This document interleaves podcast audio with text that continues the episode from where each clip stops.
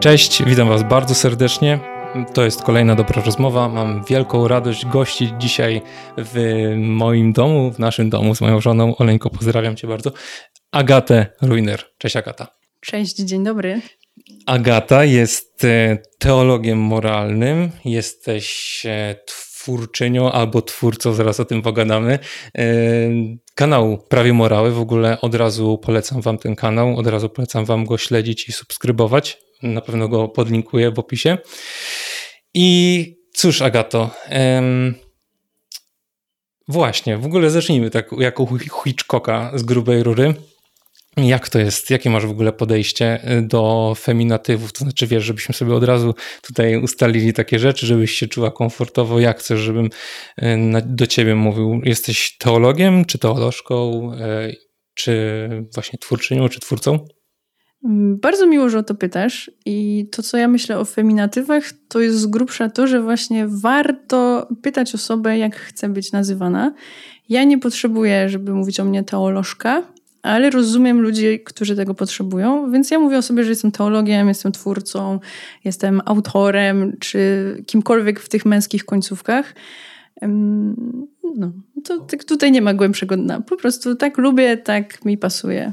Dobra, w ogóle jakby co, to po prostu mnie poprawię, bo ja mam jakieś takie, wiesz, e, po prostu popełniam błędy w tej kwestii, które mogą, jak będziesz się tutaj jakoś źle czuć, to po prostu daj znać. E, wiesz co, po pierwsze chciałem cię zapytać o to, e, bo to jest taka, dobrze jest zacząć od tego, jak to się stało, bo to jest trochę chyba nietypowa historia, że stałaś się właśnie teologiem moralnym. W sensie chciałem poznać twoją historię. Jak do tego doszło? Ona jest trochę typowa i nietypowa. Typowa jest dlatego, że po prostu od razu po maturze poszłam na studia z teologii. Potem zrobiłam doktorat też od razu po magisterium, więc jest to jakaś taka prosta droga, ale nietypowa jest z tego powodu, że ja nie chciałam iść na te studia. Ja miałam od dziecka plan, że będę nauczycielem, że będę uczyć polskiego, E, już w gimnazjum, jak mieliśmy takie lekcje, że się pisało, kim się chce być za ileś lat, to ja tam pisałam, że będę taka jak pani od polskiego. W liceum chciałam być taka jak mój pan od polskiego. I miałam wymarzone studia międzywydziałowe, indywidualne studia humanistyczne na Uniwersytecie Warszawskim. Ale tak się potoczyły moje losy matury, że nie umiałam się wstrzelić w klucz i zresztą zawsze tak miałam w życiu na testach, że oceny jako oceny miałam bardzo dobre, a potem przychodziły testy i niestety okazywało się, że tych procentów jest trochę za mało. Mm, no i byłam bardzo rozgoryczona, byłam bardzo nieszczęśliwa. Miałam takie poczucie, że życie mi się skończyło, że nie dostałam się na te studia, na które chciałam. A miałam wygrany indeks na studia z teologii, ponieważ od podstawówki co roku brałam udział w konkursie biblijnym. I jak byłam w klasie maturalnym, no w maturalnej, to też tak siłą rzeczy poszłam na ten konkurs i tam wygrałam indeks na studia stwierdziłam, no dobra, no to spróbuję już coś, może warto robić w życiu. A też było tak, że mój polonista, który jest też bardzo ważną osobą w moim życiu takim naukowym, on zawsze mi powtarzał, że powinnam pójść na studia z teologii. Ja mówiłam, nie, absolutnie nie. No i poszłam i się zakochałam. Naprawdę się zakochałam w tym, czego się uczyłam, zakochałam się w tym, co słyszałam i tak jest do dzisiaj. Mhm.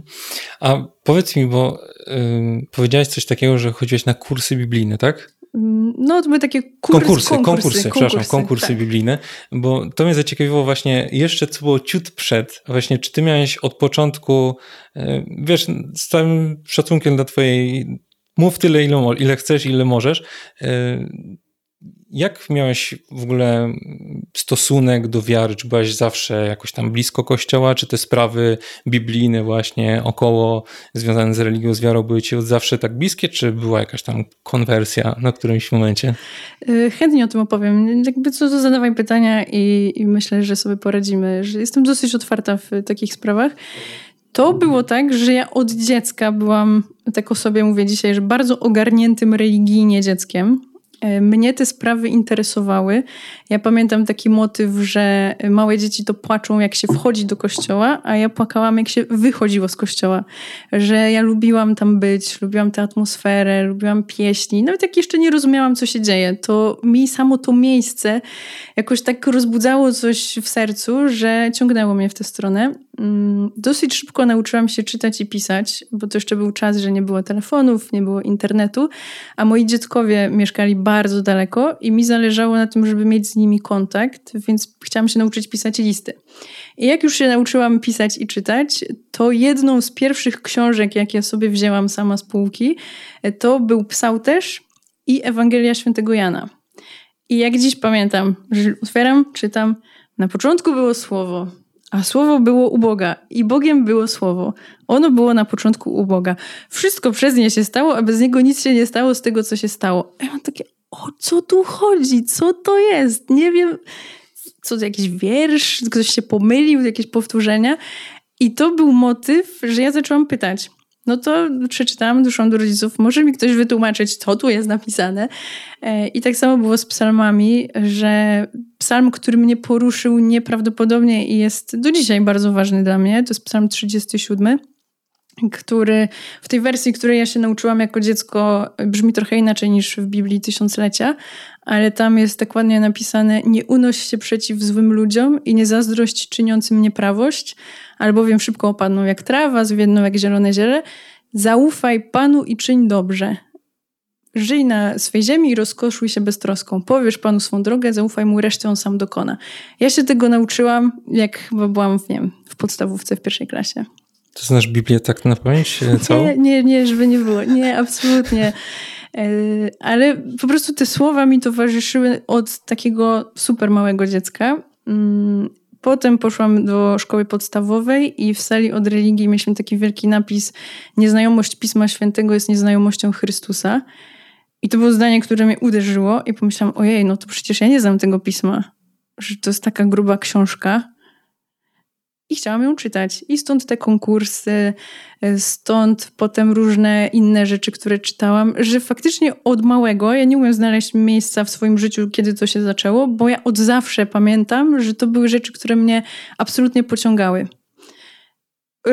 Budziły też mnóstwo pytań we mnie. I ja chodziłam do księży, chodziłam do rodziców, do moich katechetów, do rodziny i pytałam, co to jest, o co chodzi, co to znaczy, skąd to się wzięło. Bo wiemy, że Biblia ma mnóstwo słów, które są trudne i z dzisiejszej perspektywy niezrozumiałe.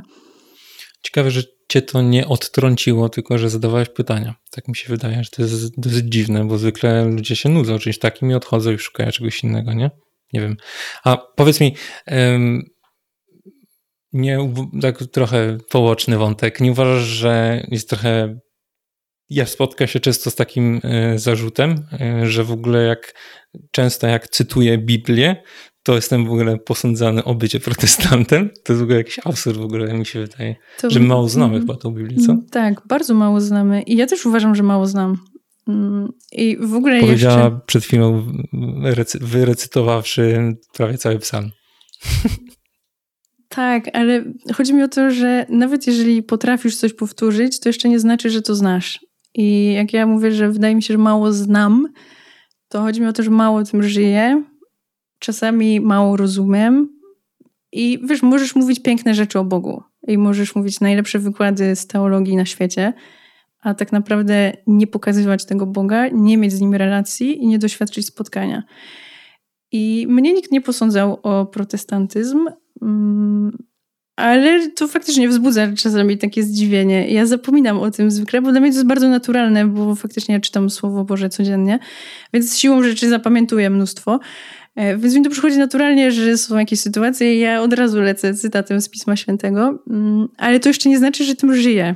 I ja ciągle szukam tego i ciągle o to walczę i ciągle tego pragnę, żeby to słowo było moim życiem, a nie tylko opowieścią o czymś, czego się dowiedziałam.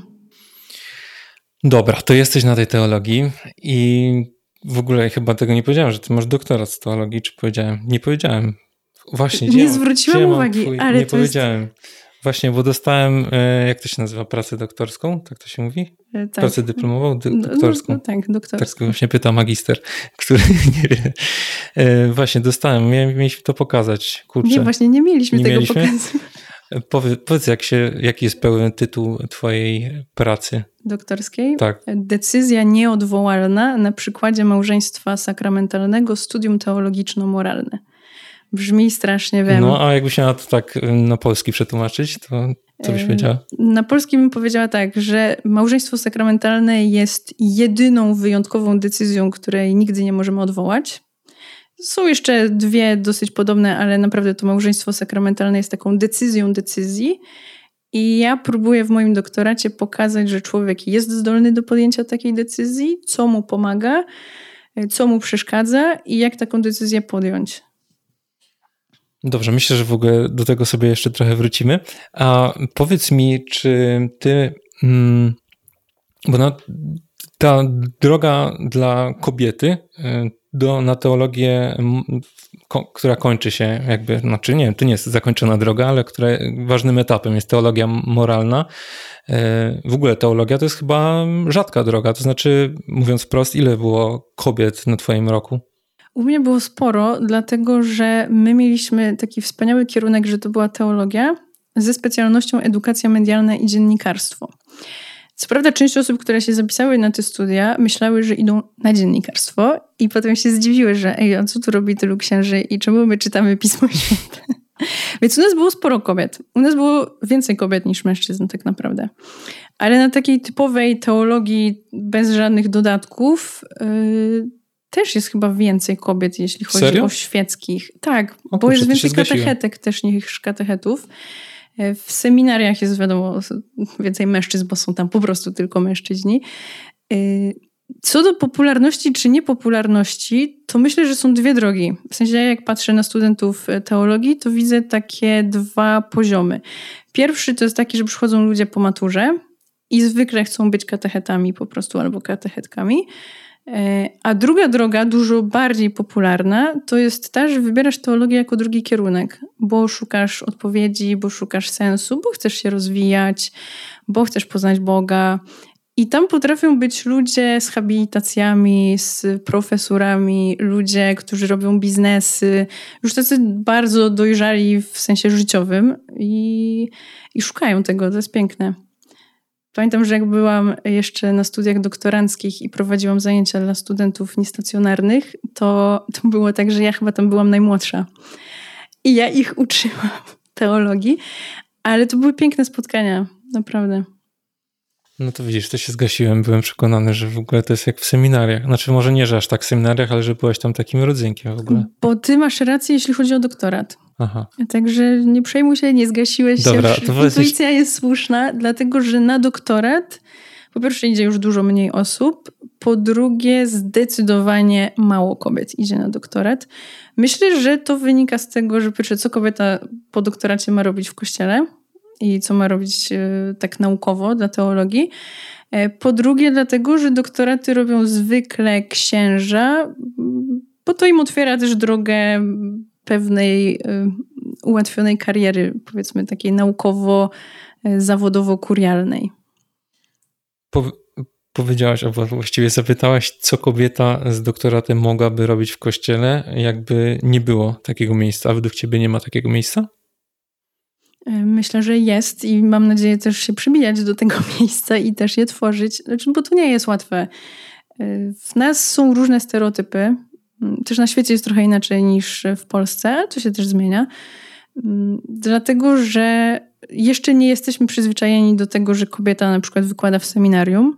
To jest coś, co papież Franciszek bardzo postuluje, żeby wprowadzić świeckich do seminarium, wprowadzić małżeństwa do seminarium, żeby w formacji kleryków było tak naprawdę całe społeczeństwo. E, a my nie jesteśmy do tego przyzwyczajeni. E, czasami się postrzega kobietę jako zagrożenie, Mm, kłopot jest też taki, że jest tak wielu księży z doktoratami, że jakoś naturalnie się ich wybiera jako wykładowców, a niekoniecznie kobiety. E, ale też umówmy się, to nie jest tak, że z doktoratem muszę prowadzić wykłady, że muszę pracować na uczelni. Mogę robić mnóstwo innych rzeczy I tu z kolei uważam, że kuleje relacja człowieka z parafią, czy z proboszczem, że bardzo byłoby wartościowe moim zdaniem, gdyby taki proboszcz wiedział, o, na terenie mojej parafii mieszka trzech doktorów, mogą zorganizować kursy, mogą robić różne takie wykłady po mszy świętej dla świeckich, którzy chcą czegoś więcej doświadczyć czy poszukać i żeby, żeby była taka współpraca między tymi, którzy mają jakąś wiedzę, bo ją zdobyli, a tymi, którym mogą służyć. I mi tego trochę brakuje, ale z drugiej strony też nie chcę mówić, że to jest nie do zrobienia i że się nie da i że zawsze będzie beznadziejnie, bo widzę dużą zmianę. Mhm. A odwołując się do e, Twojej wiedzy teologicznej i w ogóle takiej praktycznej, e, z czego, jak myślisz, właśnie wynika to, że. No bo właśnie pytanie, czy są jakieś w ogóle, nie no, teologiczne to raczej nie, e, ale dobra, zapytam, jakieś podstawy do tego, żeby kobieta nie mogła wykładać w seminarium? Nie, nie ma. No właśnie, to czemu tak jest? Znaczy, pytam ciebie jako osoby z tego środowiska, że myślisz, bo na pewno się spotkałeś z jakimiś różnymi reakcjami. Myślę, że z przyzwyczajenia i ze stereotypów. W Polsce już są takie seminaria, gdzie kobiety mm, wykładają, bo jeszcze jest tak, że kobieta w seminarium uczy języków, często jakiejś psychologii, e, kultury, języka polskiego e, i innych takich, ale nie jesteśmy przyzwyczajeni, że kobieta przyjdzie i będzie uczyć kleryków teologii dogmatycznej albo teologii moralnej. Powoli to się zmienia, ale nadal to jest bardzo taki żmudny proces. Wydaje mi się, że to jest po pierwsze przyzwyczajenie, po drugie wygoda, po trzecie stereotypy. A zadam ci teraz złośliwe pytanie. Mm, skąd wiesz, że nie ma czwartego elementu, czyli na przykład braku kompetencji, że albo inaczej, może jeszcze inaczej, że czy spotkałeś się z czymś takim, że odmówiono ci etatu, nie wiem czy tam są etaty, są etaty, nie? Etatu w seminarium z powodu braku twoich kompetencji w danej nie, dziedzinie. Nie. A spotkałeś się z, że, z jakichś z tych powodów, czy... Tak, to znaczy ja się spotkałam z argumentem, że jestem kobietą w dodatku młodą i niezamężną, e, a teologia moralna to delikatna dziedzina. I że to jest powód, dla którego jeszcze nie dostanę tych wykładów. No nie jest to merytoryczny powód. A co do Twojego złośliwego pytania, mm, wiesz, kompetencje łatwo sprawdzić, no bo skończyliśmy wszyscy podobne studia. Jeżeli weźmiemy mnie i jakiegoś księdza z doktoratem, no to nasze wykształcenie jest na równi. Możemy przejrzeć nasze życiorysy naukowe, zobaczyć, kto ile publikował artykułów, e, kto miał ile konferencji. To oczywiście nie są jakieś super miarodajne kryteria, ale coś pokazują. Y, można też zrobić rozmowę rekrutacyjną na tyle sensowną, żeby zobaczyć, kto ma jakie predyspozycje dydaktyczne, na przykład. Y, więc to się da sprawdzić. A byłaś tak sprawdzona? Nie. Nie byłaś. Okej. Okay. Niech to będzie wyrzut dla naszego kościoła. To w ogóle tak ciągnąc ten temat kobiet i ról kobiety w kościele, w ogóle takie wstępne pytanie, nie czujesz się trochę zmęczona tym tematem? To znaczy, myślę, że dla wielu z was, w sumie o tym nie powiedziałem, Agata może być znana z serii Kobieta i Ksiądz, e, którą ja na przykład poznałem Agatę dzięki tej, dzięki tej serii.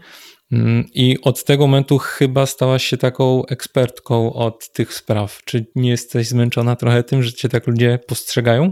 Zmęczona jeszcze nie jestem. Ekspertką też się nie czuję. To znaczy, wiem, że siłą rzeczy z tym jestem kojarzona.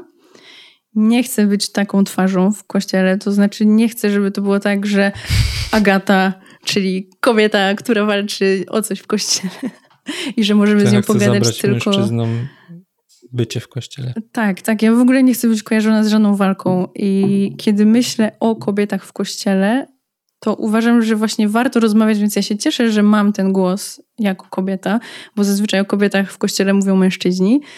E, I próbuję powtarzać, zwłaszcza na jakichś spotkaniach ze studentami, teraz mnie często zapraszają do duszpasterstw e, na różne takie pogadanki, to próbuję powtarzać i robię to już jak mantrę, że my nie walczymy, a już na pewno ja nie walczę, że kiedy myślę o kobiecie w kościele, to nie mam w głowie obrazu, że jest kobieta, a kościół. I teraz kto tu wygra? I muszę coś wydrzeć temu złemu, beznadziejnemu, e, średniowiecznemu kościołowi, który powiela jakieś stereotypy. Absolutnie nie. Ja widzę to zupełnie inaczej, że nie chcę patrzeć na to mm, na takiej zasadzie, że teraz co ja y, wydobędę i teraz handlowo-usługowe jakieś transakcje, ja wam dam to, wy mi dacie to, tylko my jesteśmy rodziną i przez chrzest wszyscy jesteśmy sobie równi. Znaczy w ogóle jako ludzie jesteśmy równi, ale jeśli chodzi o Kościół, no to przez chrzest ja, ty, biskup, papież, niezależnie od tego, co robimy, jakie mamy wykształcenie, jesteśmy sobie równi. I jesteśmy w tym kościele po to, żeby być zbawie, zbawionymi. Żeby dojść do zbawienia, żeby otrzymać to zbawienie w prezencie, żeby być ludźmi świętymi. I potem realizujemy to na przykładzie różnych ról społecznych. Ja jestem kobietą, jestem kobietą z doktoratem, więc chcę służyć tą wiedzą, moją pasją, tym, co potrafię w kościele. Ale nie na zasadzie, że teraz y, muszę udowodnić całemu światu, że na to zasługuję i sobie wyrwę, y, ile będzie mojego. Bo tu nie chodzi o to, co jest moje, a co jest twoje, bo to jest wszystko nasze. No okej, okay. no dobrze, dobrze, ale ty wiesz, tu, tu nie ma żadnego tak naprawdę, przepraszam, że to powiem, ale znaczenia to, co mówisz, pod tym kątem nie ma znaczenia, że i tak przez tych, którzy chcą, to zostaniesz wrzucona jako kobieta, która walczy, właśnie walczy, a przez drugich jako kobieta, która chce, nie wiem, no odebrać władzę właśnie mężczyznom i tak dalej. No dobra, a jakie dziwactwa z tego wynikające? Bo jeżeli to nie jest walka, o, ktoś przyszedł do mnie do, do domu, pewnie kurier albo pies. Mój pies jest tak wyszkolony, że dzwoni domofonem. Nie wiem, czy to w ogóle było słychać. Żartuję, nie robi tak. Dobra, e, wróćmy do tematu. Prawie uwierzyłam. Ale to tak ładnie się wpasowało. Jakie dziwactwa. A mój pies dzwoni domofonem, bo jest tak wyszkolony. E, nie, mój pies niestety ma duże braki w wiedzy i wychowaniu dobrym. To jest zasługa jego państwa, nie wiem jak to się nazywa. Dobra, a jakie... Dobra, a skoro zatem nie chcesz walczyć, to czego chcesz? Nie, tak mówię serio, nie. że jakby, jakbyś, jakbym ci miał, wyobraź sobie, że jesteś e, papieżycą Franciszką, albo nie, papieżycą Agatą, no po co Franciszką, i masz na przykład rok pontyfikatu i co robisz? Oczywiście wiesz, no ja wiem, że teraz możesz mnie zniszczyć e, tymi wiedzą e, teologiczną, że papież coś tam nie zrobi i tak dalej, ale no gadamy sobie tak, wiesz. E, Jasne, tak, na to, tak, to jest piękne pytanie i nie mam zamiaru cię niczym niszczyć. No wiesz, ja się czuję taki, wiesz, mały, zakompleksiony nie, youtuber, naprawdę. który Ale to ja nie chcę takiej atmosfery wprowadzać. To ktoś, zaraz odpowiem na twoje pytanie, mhm. ale ktoś mi zadał kiedyś na Instagramie pytanie, czy mój doktorat wzbudza respekt i ja napisałam, że nie. I że nie zauważyłam, i że tam wśród znajomych to wiadomo, że nie, że wśród nieznajomych to czasami na początku, ale że jak zaczynamy gadać, to absolutnie nie. Więc mam nadzieję, że jak zaczynamy gadać, to że w ogóle tu nie ma dysproporcji, wiesz, że ja tu siedzę jako pani doktor, a ty jesteś magistrem prawa i... No i tak tu ludzie tak odbiorą, znaczy część ludzi. Mam nadzieję, że nie. To znaczy wiesz, e, ja później chciałem ci zadać pytanie, jakie masz zdanie właśnie na temat takich ludzi jak ja, którzy mówią e, niekoniecznie na moje, na, na moje na zdanie na mój temat, bo to sobie możemy pogadać prywatnie, nie musisz mówić o mnie złych rzeczy. Żartuję. Nie mam takich żartuję. pomysłów, czy ja to wyglądam... To jest mój styl, musisz się nauczyć mojego stylu, to jest mój, mój program. Nie, chodzi mi o to po prostu. Później ci o to zapytam, bo to jest też ciekawe, uważam. Sam się z tym zmagam, dlatego mówiąc tak serio, nie czuję się jako zakompleksiony w stosunku do ciebie, ale mam raczej pokorę i w sensie dlatego cię zaprosiłem nie dlatego, że jesteś kobietą, tylko dlatego, że jesteś teologiem e, i masz wiedzę po prostu w tym temacie i w sumie mam trochę, nie, kompleks to jest złe słowo, ale taką właśnie pokorę w stosunku do duchownych i teologów, którzy w sumie nie mają takiego może prze, takiej przestrzeni do mówienia, jak zostałem ja obdarowany, nie? Więc tak później może o tym pogadamy, ale wróćmy do tego. Do tych tak. marzeń. Mhm. Y, to Trudno mi sobie wyobrazić, co bym zrobiła. Myślę, że bardzo by mi zależało na tym, żeby. Przepraszam, to są warunki domowe, niestety. Nie, ale jest w ogóle super. Myślę właśnie, że jest tak, jak powinno być. E, myślę, że to, czego brakuje, to są kobiety w instytucjach kościelnych na stanowiskach decyzyjnych. Mm, nie wiem, czy pamiętasz, papież Franciszek w październiku miał taką modlitwę, y, zawsze jest intencja papieska na dany miesiąc i w październiku była taka intencja, żeby y, właśnie ludzie świeccy, w tym kobiety, na mocy chrztu mieli mm, większy dostęp do gremiów decyzyjnych w kościele. Coś takiego było. Pamiętam, że to było w październiku tylko dlatego, że wydrukowałam tę modlitwę i powiesiłam u mnie w pracy na drzwiach. Więc to nie jest tak, że pamiętam nie wszystkie modlitwy. Nie, dalej tam pracuję. Ale potem ktoś zdjął tę modlitwę, to tak na marginesie. No, to jednak e. coś tam, coś tam zawolało. Ale wszyscy wiedzieli, że to ja to powiesiłam. To było urocze nawet. Więc ja bym pewnie chciała, oczekiwała, marzyła o takich rzeczach, ale to musi być zawsze drugi krok. Bo w pierwszym kroku jest to, że jeżeli żyjemy Ewangelią jako Kościół, jako ludzie wierzący, to my nie musimy się zastanawiać, kto kogo, kiedy i gdzie ma wsadzić, na jakie stanowisko, kto na kogo ma spojrzeć i kto ma jakie prawa, bo my wtedy wiemy, co mamy robić. I pierwsze podstawowe, to za czym ja tęsknię i o czym marzę, to jest Kościół, który naprawdę oddycha Ewangelią.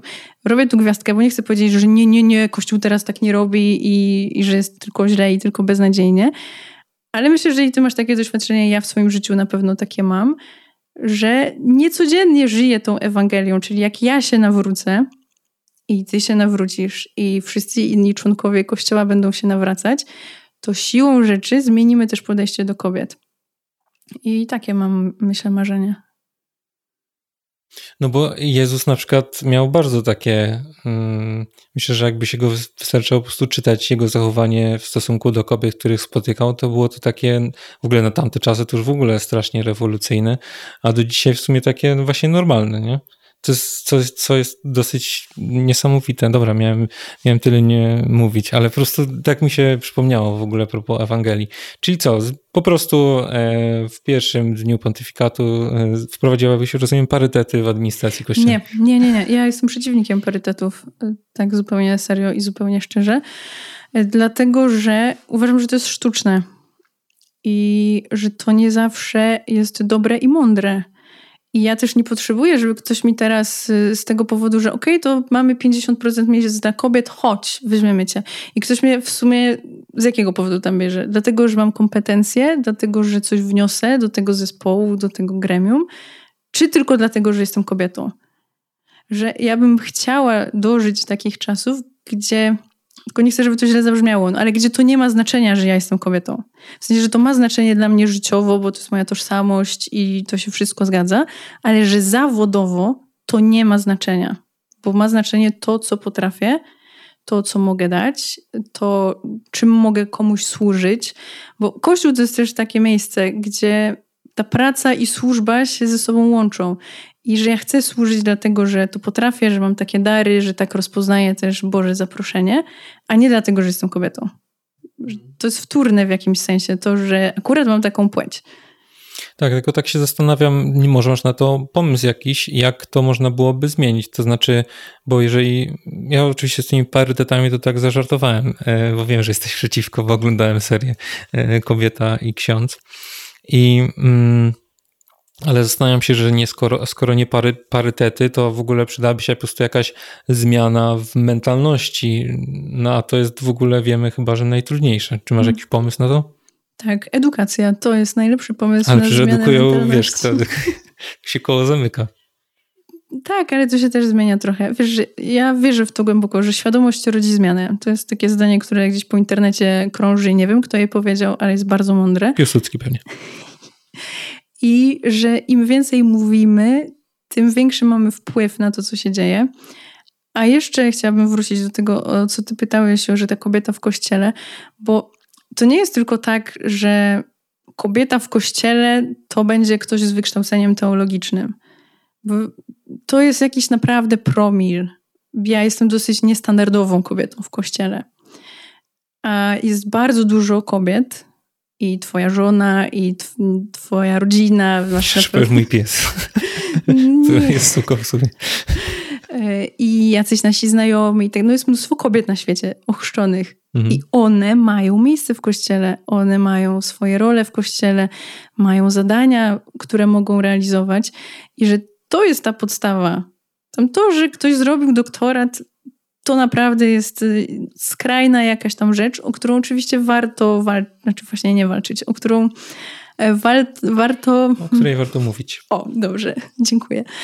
E, ale my przede wszystkim, jako kobiety y, w kościele, mamy bardzo dużo przestrzeni do tego, żeby działać, żeby znajdować swoje miejsce.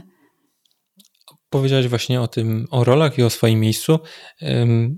No to będzie tak, że stereotyp i pytanie, czy według z Twojej perspektywy, e, właśnie kobiety i osoby, która uraca się w tym środowisku, e, jest oto taki, że kobieta e, w kościele, no to się w sumie kojarzy głównie z kim? Z kobietą na parafii, która gotuje na przykład, która na przykład jest w jakimś, jakiejś scholi, jeszcze może jest katechetką mhm. i jakie jeszcze są obecne no, role. może kwiatki układa, nie? Coś, coś takiego. Rzuca na Boże ciało w sumie. A też jest bielanką. Mhm. No i to powiedz właśnie, gdzie oprócz jeszcze. Um, aha, no powiedziałaś w sumie, no, znaczy nie wiem, czy powiedziałaś, dobra, zostawię ci to. E, gdzie jeszcze chciałabyś? Czy podobają ci się te role, ta rola kobiety w kościele i co byś w niej zmienił? Mhm. Trochę odwrócę to pytanie. Proszę. Bo nie dlatego, że ono jest złe, bo ono jest bardzo dobre, tylko dlatego, że mm, ja gdzie indziej widzę punkt startowy. Czyli nie w tym, czy mi się podoba jakaś rola i jaką jeszcze możemy dopisać, tylko w tym, że ja jako członek kościoła odkrywam w sobie, że chcę na przykład w mojej parafii prowadzić gazetkę parafialną. Ja to robiłam mm, jeszcze na studiach magisterskich że widziałam, że jest gazetka, była w opłakanym stanie. Ja już byłam na dziennikarstwie, stwierdziłam, czemu się w to nie zaangażować? Czemu w ten sposób nie mieć swojego udziału w życiu mojej parafii? Poszłam, zapisałam się do redakcji, zaczęłam pisać teksty, potem zostałam redaktorem naczelnym tego pisma. Potem był czas, że z niego odeszłam, ono sobie dalej działa. I widzisz, to nie jest tak, że teraz my sobie napiszemy, dobrze, czyli kobieta może być redaktorem naczelnym gazetki parafialnej, a przyjdziemy do innej parafii i wymyślimy, no to u nas może być malarką, a u nas będzie organistką, a u nas będzie nie wiem kim jeszcze, bo właśnie ten punkt startowy ja widzę w tym, że rozpoznaję w sobie jakieś pragnienie, jakąś potrzebę, może też jakieś zaproszenie ze strony Boga, żeby się w coś zaangażować i chcę to robić. I jest naprawdę niewiele rzeczy, których kobieta nie może zrobić w kościele. Oczywiście zdaję sobie sprawę z tego, że są różni proboszczowie, że jak czasami przyjdzie kobieta i powie, że ona by chciała prowadzić kurs biblijny na przykład, albo jakiś y, kurs teatralny dla dzieci w parafii. Czemu tego nie robić? To też może być twoje miejsce w kościele i wiem, że będzie proboszcz, który powie super jasne, masz klucze i jeszcze ci zapłaci, a drugi powie no w życiu zamknięte na klucz, ja tu jestem panem. Więc dużo zależy od człowieka, ale nadal wydaje mi się, że motyw y, początkowy to jest to, że ty odkrywasz w sobie, co chcesz robić.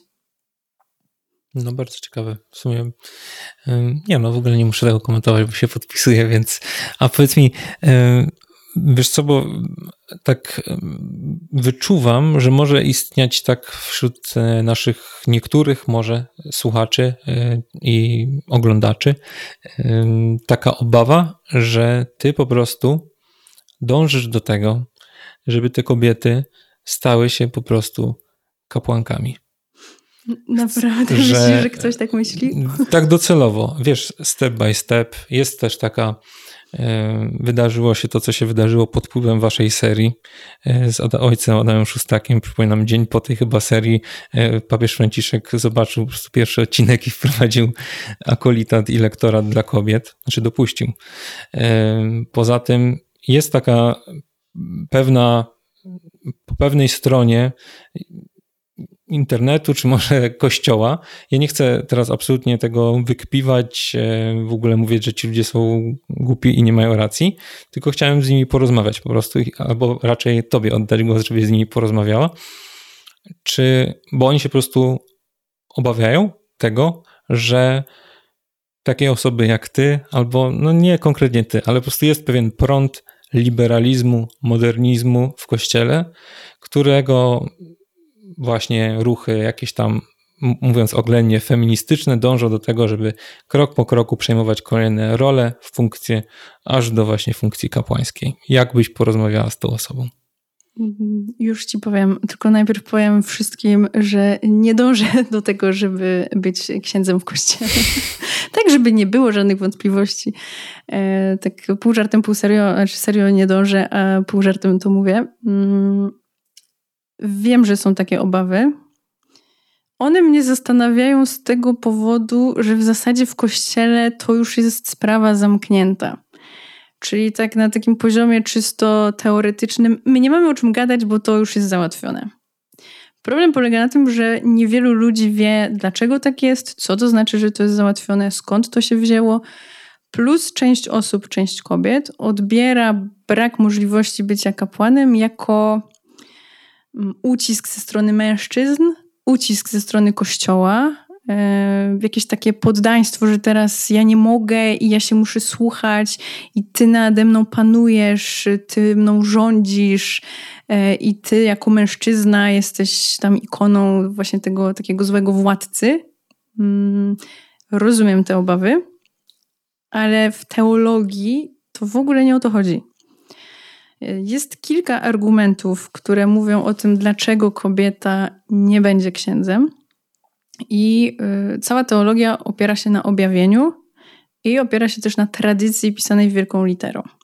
I to jest tak, że z objawienia, czyli z Pisma Świętego, jasno nam wynika, że Jezus nie powołał kobiet na apostołki. Do grona dwunastu wybrał dwunastu mężczyzn. To się też nie wydarzyło przypadkowo, on się modlił wcześniej y, i powołał ich tak, jak chciał ich powołać widzimy w zachowaniu Jezusa, w jego postawie do kobiet, że on nie jest zniewolony jakimiś swoimi takimi współczesnymi e, mechanizmami, że skoro kobiety były traktowane bardzo źle, no to że Jezus też w to wszedł i też e, mu nie przyszło do głowy, żeby wybrać kobietę. Absolutnie cała Ewangelia pokazuje, że Jezus nie był zniewolony tymi stereotypami swoich czasów, że on dokonywał decyzji, decyzji w sposób wolny, w sposób świadomy, robił wszystko to, co chciał. I traktował kobiety, ty też to ładnie powiedziałeś, e, w tamtych czasach w sposób zupełnie niezwykły. On z nimi rozmawiał. Wiem, że to dzisiaj brzmi głupio, że no naprawdę wielką łaskę zrobił, że porozmawiał z kobietami, ale wtedy to było coś, no apostołowie nawet się dziwnie patrzyli. Jest ta scena, y, jak Jezus rozmawia z Samarytanką przy studni, uczniowie wracają, Ej, jest konsternacja. Ej, on rozmawia z kobietą, sam na sam. Coś jest nie tak. Y, pozwalał się dotykać kobietom. Na przykład ta kobieta, która mu y, włosami obmywała, znaczy tam wysuszała, a najpierw wylała olejek na stopy, to też to było niezwykłe, że on się dał dotknąć chodził z kobietami, no w ogóle mnóstwo rzeczy robił, które mogą być argumentem dla nas, że gdyby chciał, to by powołał kobietę. Wtrącę się, przepraszam. A jak myślisz, czy, albo teologia czy odpowiada, dlaczego? Czy wiadomo, dlaczego nie chciał? Nie. I bardzo ładnie Jan Paweł II o tym napisał. Nie pamiętam teraz, jakie to było słowo, ale tam jest coś takiego, że taki, jest, taki był zamysł Boży, który my odkrywamy. Coś w tym stylu. Zresztą to powtarzał też po Pawle VI i po innych wcześniejszych papieżach. My tego nie wiemy, ale z jakiegoś przedziwnego powodu tak się stało. E, kolejny argument, który jest bardzo bliski e, tym czasom e, apostolskim i Pisma Świętego, to jest to, że pierwotny Kościół też nie kładł ręki na kobiety, w sensie nie kładł swoich rąk, czyli nie wyświęcał kolejnych księży kobiet, tylko jednak to przechodziło z mężczyzn na mężczyzn. Więc cała tradycja apostolska pokazuje nam, że tak Kościół żył, że dla nich to było naturalne. Wiem, że w dziejach apostolskich jest y, diakonisa, e, ale no to tu trzeba zrobić taką gwiazdkę też. Nie wiem, czy ja tego nie zamotam. Jak ja to zamotam, Spoko. to ty mi powiedz, że coś tu mi się za dużo dygresji otwiera. Bo ogólnie jest tak, że są trzy stopnie święceń kapłańskich. W ogóle nie ma takiego sakramentu jak kapłaństwo, tak nas jeszcze uczyli kiedyś, ale tak naprawdę poprawnie ten sakrament się nazywa sakrament święceń i ma trzy stopnie: diakonat, prezbiterat, episkopat. I te diakonisy. Episkopat to ciźli. To biskupi, po prostu tak się nazywa ten stopień No wiem, ale wiesz. Tłumacz. No tak, tak, tak. To jest trudny temat. Mm, więc te diakonise... Czy w ogóle nie wiem, czy muszę tłumaczyć ten żart, ale dobra, powiem tylko tyle. No, kontynuuj. E, więc te diakonise w czasach dziejów apostolskich to jest trochę co innego niż dzisiejszy diakonat. Nam się to czasami nakłada, ale tak historycznie to są trochę inne rzeczy. I teraz tak. Wiem, że były kobiety w dziejach apostolskich, które były diakonisami, ale to nie znaczy, że byłyby dzisiaj diakonkami. I to koniec tej dygresji.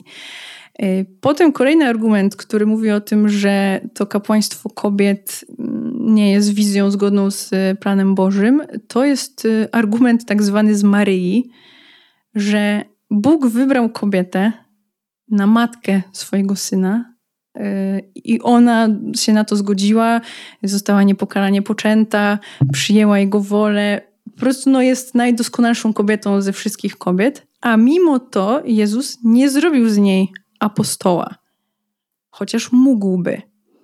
I skoro tego nie zrobił, to to nam też pokazuje, że może rola kobiety nie musi być taka, czyli kobieta nie musi być księdzem. E, są też tak zwane argumenty z, e, ze znaku sakramentalnego, czyli że ksiądz kiedy działa, to działa in persona Christi. I to jest najsłabszy argument, jeśli chodzi o takie rozumowe rzeczy, no, że nam jest łatwiej sobie wyobrazić tego Chrystusa, jak patrzymy na mężczyznę, niż gdybyśmy patrzyli na kobietę. Więc to jest taki argument, no, mhm. płynny, ale też przemawia do nas, znaczy do mnie przemawia, może nie do wszystkich, e, że dużo łatwiej jest e, po prostu zobaczyć Chrystusa w tym księdzu niż w kobiecie. E, oprócz tego jest coś takiego, co się nazywa żywe magisterium Kościoła, czyli w całej historii Kościoła przez te 2000 lat widzimy, że wszystkie dokumenty, wszystkie sobory, wszystko, co dotyczyło tego tematu, potwierdza praktykę wcześniejszą. Oczywiście ktoś może powiedzieć, no, bo nikt nie miał odwagi zrobić inaczej, kobiety były uciskane, musiały walczyć, nawet nie miały praw wyborczych i nie mogły chodzić e, na uniwersytety, to trudno, żeby Kościół tutaj był pionierem i zrobił z nich e, kapłanki. Ale tu nie o to chodzi, bo Kościół się nigdy nie przejmował tym, co się dzieje na świecie. W tym najlepszym tego słowa znaczeniu. Zawsze szedł pod prąd, zawsze miał odwagę głosić rzeczy, które nie były popularne, i tak jest też do dzisiaj. I gdyby rozpoznał, że taka jest wola Boża, to naprawdę by się nie przejmował tym, czy kobieta ma prawo wyborcze, czy nie. Tylko przekonany o tym, że Bóg chce, żeby kobiety były księżmi, by to zrobił. Bo przez te lata historii Kościoła też y, często Kościół stawał w obronie kobiet, ich podmiotowości, ich godności, tego, że są równe mężczyznom. Tego nikt nie rozumiał, ale Kościół to powtarzał cały czas. E, więc to są takie podstawowe argumenty, które mówią o tym, dlaczego nie. E, I Jan Paweł II, zdaje się, że w 1994 roku napisał taki list mm, Ordinatio Sacerdotalis. E, to jest bardzo krótki list, naprawdę na jedną stronę, i tam po pierwsze podaje te argumenty w skrócie, a po drugie pisze wyraźnie, że jest to już sprawa zamknięta i że on mocą swojego urzędu apostolskiego i w ogóle swojej całej wiedzy i tego, że jest papieżem, oświadcza, że kobiety nie będą kapłankami i że niech każdy wie, że jest to sprawa zamknięta. Tam pada bardzo też ciekawe zdanie takie, że Kościół nie ma władzy tego nie, że nie chce.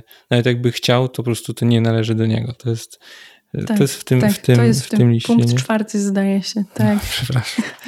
nie, no, nie, no dobra, dobra. Nie, bardzo ciekawe. A powiedz mi, mm, zdradzę trochę, że gadaliśmy trochę wcześniej, powiedziałeś, że brałeś udział w debatach takich oksfordzkich, gdzie kazano ci czasami e, rzucać tezy w sensie argumenty dostawałaś, że masz bronić na przykład jakiejś sprawy albo być przeciwko tej sprawie. I teraz e, przed chwilą wymieniłaś powody przeciw kapłaństwu, a teraz poproszę cię o powody za kapłaństwem kobiet, nawet jak się z nimi nie zgadzasz. Mm -hmm. To będzie trudne. To nawet może jeden, może dwa. Nawet co do których, no załóżmy, że właśnie jesteś w tej debacie, robię ci ćwiczenie.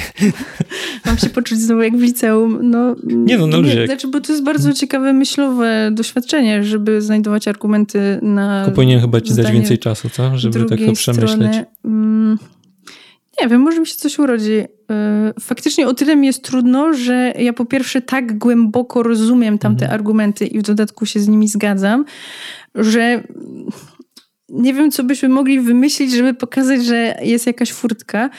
Y, zwłaszcza, że też cała tradycja wschodnia y, też nie ma kapłaństwa kobiet. To się wydarzyło tylko w kościołach tam anglikańskich i protestanckich.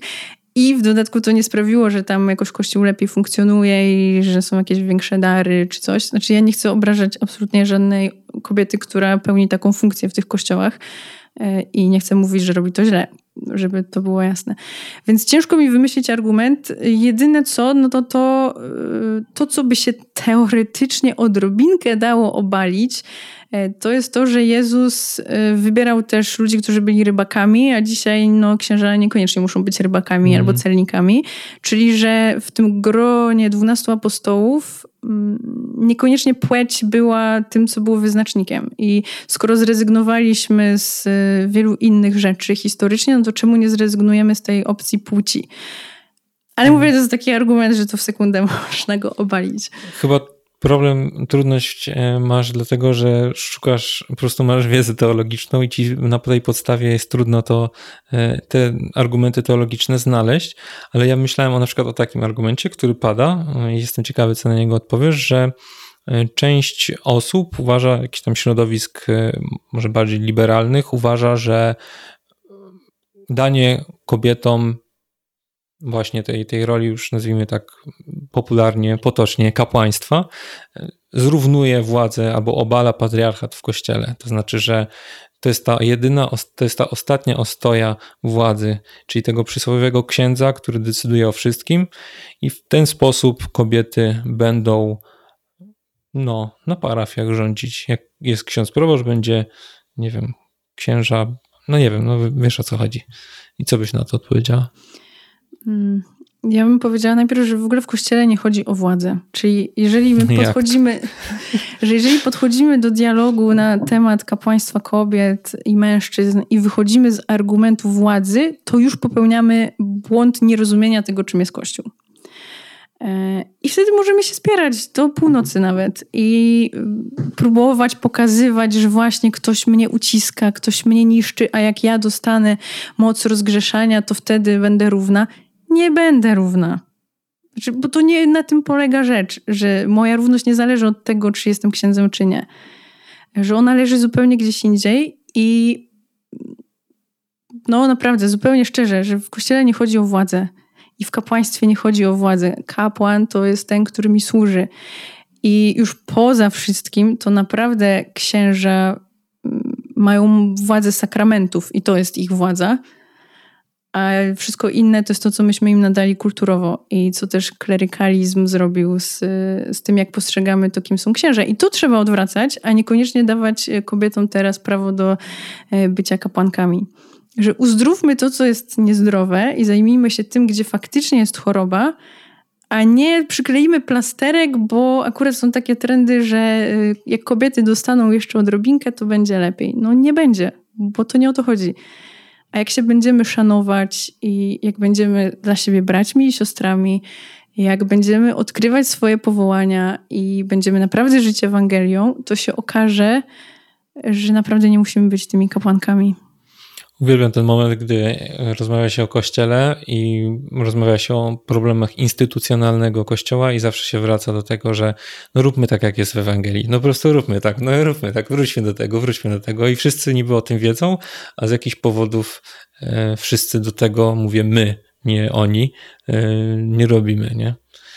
To jest, to jest ciekawe i w sumie nie wiem, czy masz na to jakiś pomysł, dlaczego tak jest, oprócz tego, że jesteśmy grzeszni, nie?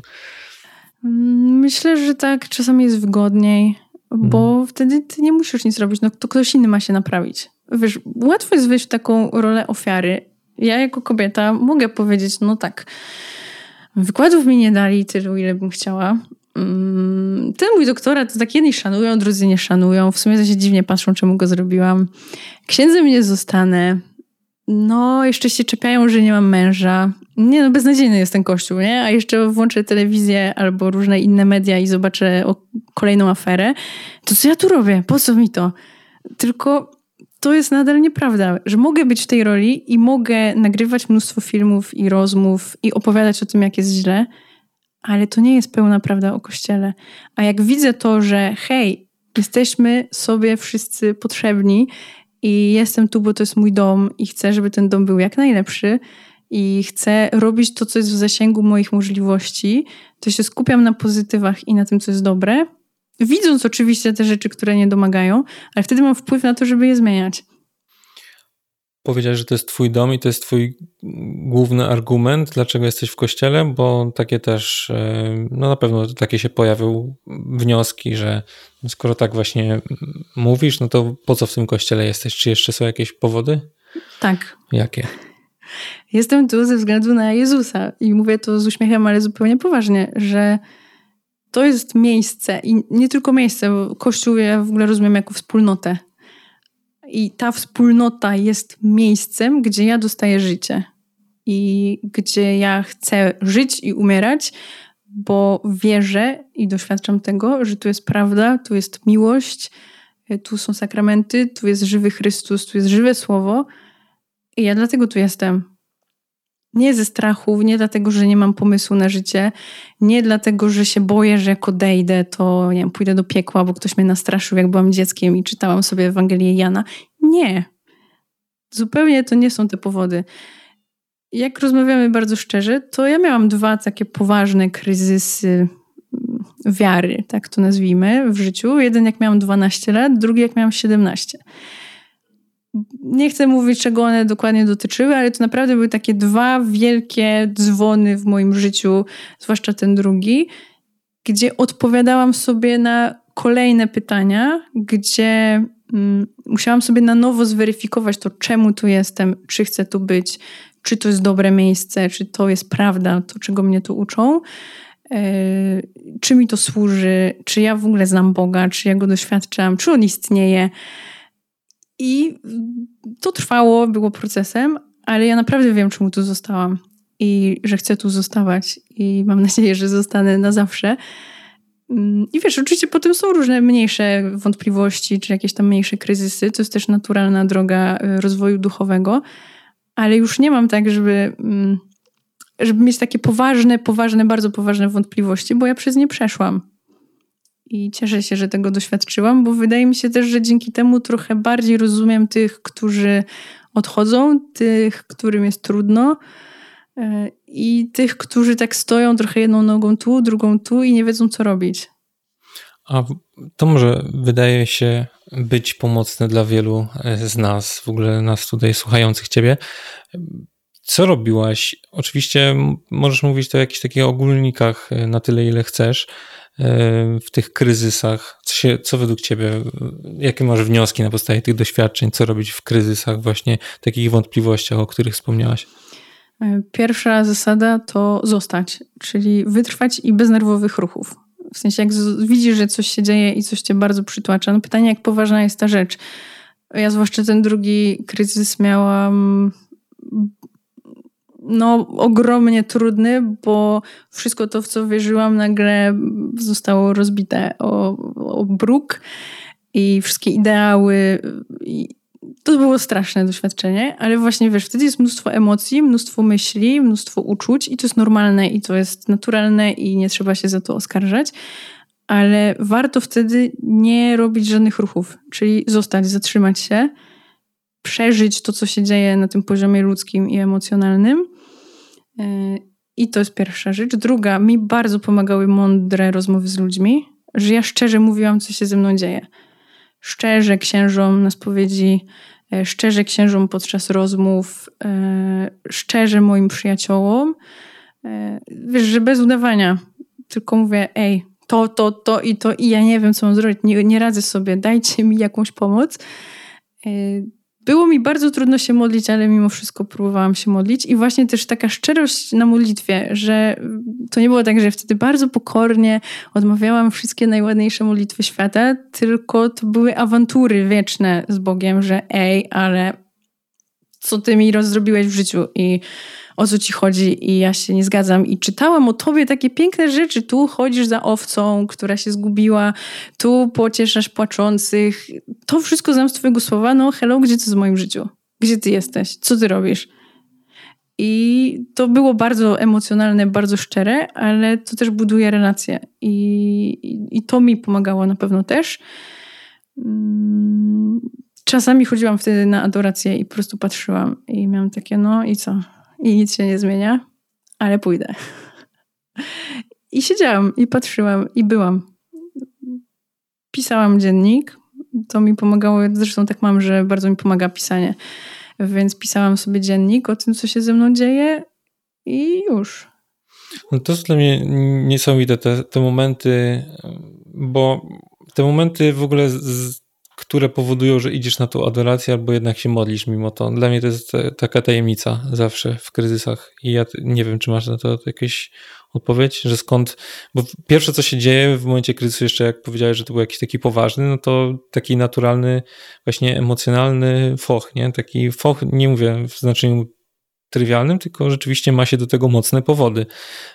Jakaś taka wściekłość, no nie wiem, gdy pojawia się, oczywiście zaznaczam, że nie znam sytuacji Agaty, ale gdy pojawia się, nie wiem, skrzywdzenie, zdrada, cokolwiek i tak dalej, to trudno się w ogóle wznieść wtedy nad tym wszystkim. Więc to są, to są dla mnie jakieś takie zagadki. Jak myślisz, co to, wiesz, co to mogło być, czy nie? Mnie się otwiera oczywiście cytat z Pisma Świętego no. od razu, że kiedy my nie umiemy się modlić tak jak trzeba, to duch się w nas modli. Hmm. I że to nie jest tylko napisane ładnie słowo przez świętego Pawła, zdaje się, tylko że to jest prawda, że po to też dostaliśmy tego Ducha Świętego w chrzcie, potem w sakramencie bierzmowania. Zresztą to jest ciekawe, że ja to miałam tuż przed sakramentem bierzmowania. I, I cieszę się, że przyjęłam ten sakrament bardzo też z, z, taką prośbą, żeby to był realnie działający sakrament w moim życiu, a nie tylko pożegnanie z Kościołem albo uroczystość, bo tak trzeba. Mm, więc wiesz, że ten Duch Święty to nie jest y, gołąbek na obrazkach, tylko że to jest realna osoba, która działa i wtedy, kiedy jest ci najtrudniej, to Bóg cię nie zostawia samego, nawet jeśli my go nie widzimy. Przypomina mi się też to, co kiedyś powiedział e, profesor u nas na studiach, że to człowiek ma tak, że mu się czasami wydaje, że jest bliżej Boga, potem mu się wydaje, że jest dalej, ale że ten Bóg jest cały czas w tym samym miejscu. Że to nasza percepcja jest lepsza lub gorsza i nasze grzechy e, albo nas, przy, znaczy od zawsze nas oddalają, no ale że albo jest ich mniej, więc jesteśmy bliżej, albo jest ich więcej, więc jesteśmy dalej, ale Bóg jest w tym samym miejscu. On się nie bawi z nami w kotka i myszkę. Teraz się schowam, zobaczymy, jak sobie poradzisz. O, nie radzisz sobie. Hmm, no dobra, to, to zmienimy coś, nie? Bo mamy też wszyscy, ja też tak mam, e, zniekształcony bardzo obraz Boga przez nasze doświadczenia osobiste, przez y, to, co czytamy, przez historię, przez mnóstwo innych rzeczy. E, ale Bóg, ten, który jest właśnie i przedstawia się, że jestem, który jestem. Czemu ma takie imię? To jest w ogóle zachwycające dla mnie, że Bóg przedstawia się imieniem jestem. To znaczy, że jest zawsze. Jego istotą jest istnienie i cokolwiek się dzieje w moim życiu, w Twoim życiu, w kościele, na świecie, on jest. I to jest też piękne, że właśnie największym darem, który daje miłość, jest obecność. I to, że on jest, jest równoznaczne z tym, że on jest i kocha. A skąd, idźmy tym tropem, skąd czerpać właśnie właściwy obraz Boga? Powiedziałeś, że często mamy właśnie zniekształcony. Skąd ty może bierzesz, albo jak co teologia o tym mówi? E, najlepiej to z Pisma Świętego. A zupełnie. Ale Pismo Święte też można czytać, tak wiesz, Arebur. Tak, i dobrze jest czytać w. Szatan czytał Pismo Święte. W, w takim cytował, kontekście odpowiednim. E, wiesz co, ja sobie kiedyś zrobiłam takie ćwiczenie, to było też zainspirowane zajęciami na studiach, że ksiądz nam powiedział, żeby wziąć kartkę i wypisać 10 cech Boga, jakie nam przychodzą do głowy. I potem się zastanowić, dlaczego takie. A jeszcze najlepiej się zastanowić, co byś napisał o swoim ojcu. Bo często ludzie przekładają też wizję ojca na to, kim jest Bóg i potem zacząć myśleć, czytać, modlić się, czy to jest y, spójna, sensowna, właściwa wizja Boga. Bo my naturalnie to przekładamy. To też nie chodzi o to, że to jest coś złego i teraz się musimy biczować, że to robimy. Jest to jakoś naturalne, ale jeżeli jesteśmy świadomi, że to robimy, to jest szansa, że będziemy go poznawać w ten pełniejszy sposób. I on też się chce dawać poznać. Że Bóg, chociaż jest niewidzialny, to daje się nam poznawać przez to, co jest widzialne że jest w psalmach, że dzieło rąk jego obwieszcza nieboskłon. Patrzysz na świat i aha, no dobra, ładnie to stworzyłeś, czyli jest szansa, że gust masz dobry, że jesteś właśnie, jesteś stworzycielem, y, jesteś dobry, jesteś miłością, jesteś przebaczeniem, y, czytasz y, to, co Jezus robił w Ewangelii, no i w ten sposób też poznajesz Jego i Ojca i Ducha Świętego.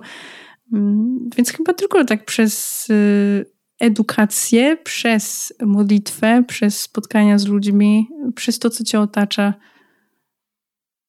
Nie, nie, wiem, czy to jest jakaś dobra nie, recepta, wiesz, dobra, bo, bo to nie wiem, czy to teologia to mówi. W sensie trochę mówi, a trochę nie mówi. No, Skoro że... teolog to mówi, to teologia też, nie? Można tak wnioskować. Wiesz co, e, wprowadzam, e, myślę, że nie, nie zejdziemy z tego typu e, tematu, bo minęła tak mniej więcej, widzę, godzina i sobie tak wyznaczyłem, że po tej godzinie wprowadzę taką nową świecką tradycję, jak to się mówi, nie wiem dlaczego, że mm, będę czytał pytania od patronów, bo będę zawsze informował patronów o tym, że będzie mój gość. I chciałem Ci trochę zadać tych pytań. Bardzo się cieszę. Nie wiem, czy będę znała odpowiedź, ale zobaczymy. Yy, wiesz co, tak się zastanawiam, ich jest dosyć dużo, ale może, może zdążymy, a jak nie zdążymy, to może sobie pogadamy kiedyś jeszcze raz, czy coś takiego, nie?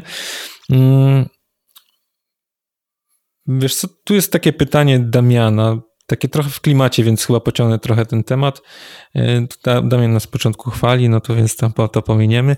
Jak często sięga, no w sensie ty sięgasz do Pisma Świętego? E, czym jest dla ciebie sięganie do Pisma Świętego? Czym jest dla ciebie Eucharystia? Twoje ulubione słowa, fragmenty z Biblii? Czy jesteś członkinią jakiejś wspólnoty? Co pomaga w rozważaniu słowa? Jakie książki czy inne materiały? Wiem, że tych pytań jest dużo, ale tutaj po prostu e, Damian wynika z tego, że śledzi po prostu twój kanał i chciałby poznać, wiesz, twoją wrażliwość i to twoją relację z Bogiem, jakbyś miała tak opisać trochę ten temat. Mm, to od pierwszego pytania. Codziennie czytam Pismo mhm. Święte. Y, codziennie y, czytam też czytania z dnia. Mm, mam też tak, że od jakiegoś czasu udaje mi się codziennie modlić jutrznią z brewiarza i tam no, też są czytania z Pisma Świętego, więc to jest bardzo pomocne. No, no to to robię naprawdę tak codziennie, codziennie. Teraz mam taki lęk, że wrócę do Warszawy i się okaże, że wiesz, kryzys i już nie robię, bo się pochwaliłam, że to robię. Więc nie chcę, żeby ktoś to odbierał, że tutaj wiesz, że ja pokazuję, jaką jestem doskonałą chrześcijanką, bo ja znam swoje grzechy i nie jestem doskonałą chrześcijanką. I nie chcę też tutaj się prezentować jako ktoś, kto z super idealnym podejściem e, żyje jak święty człowiek, bo tak nie jest. E, więc jeśli mówię, co robię, to też, żebyście wszyscy mieli takie poczucie, że trochę się otwieram, ale z wielką prośbą, żeby nie odbierać tego jako chwalenie się, bo, bo nie Jasne. o to mi chodzi. Nie, nie to jest moją intencją.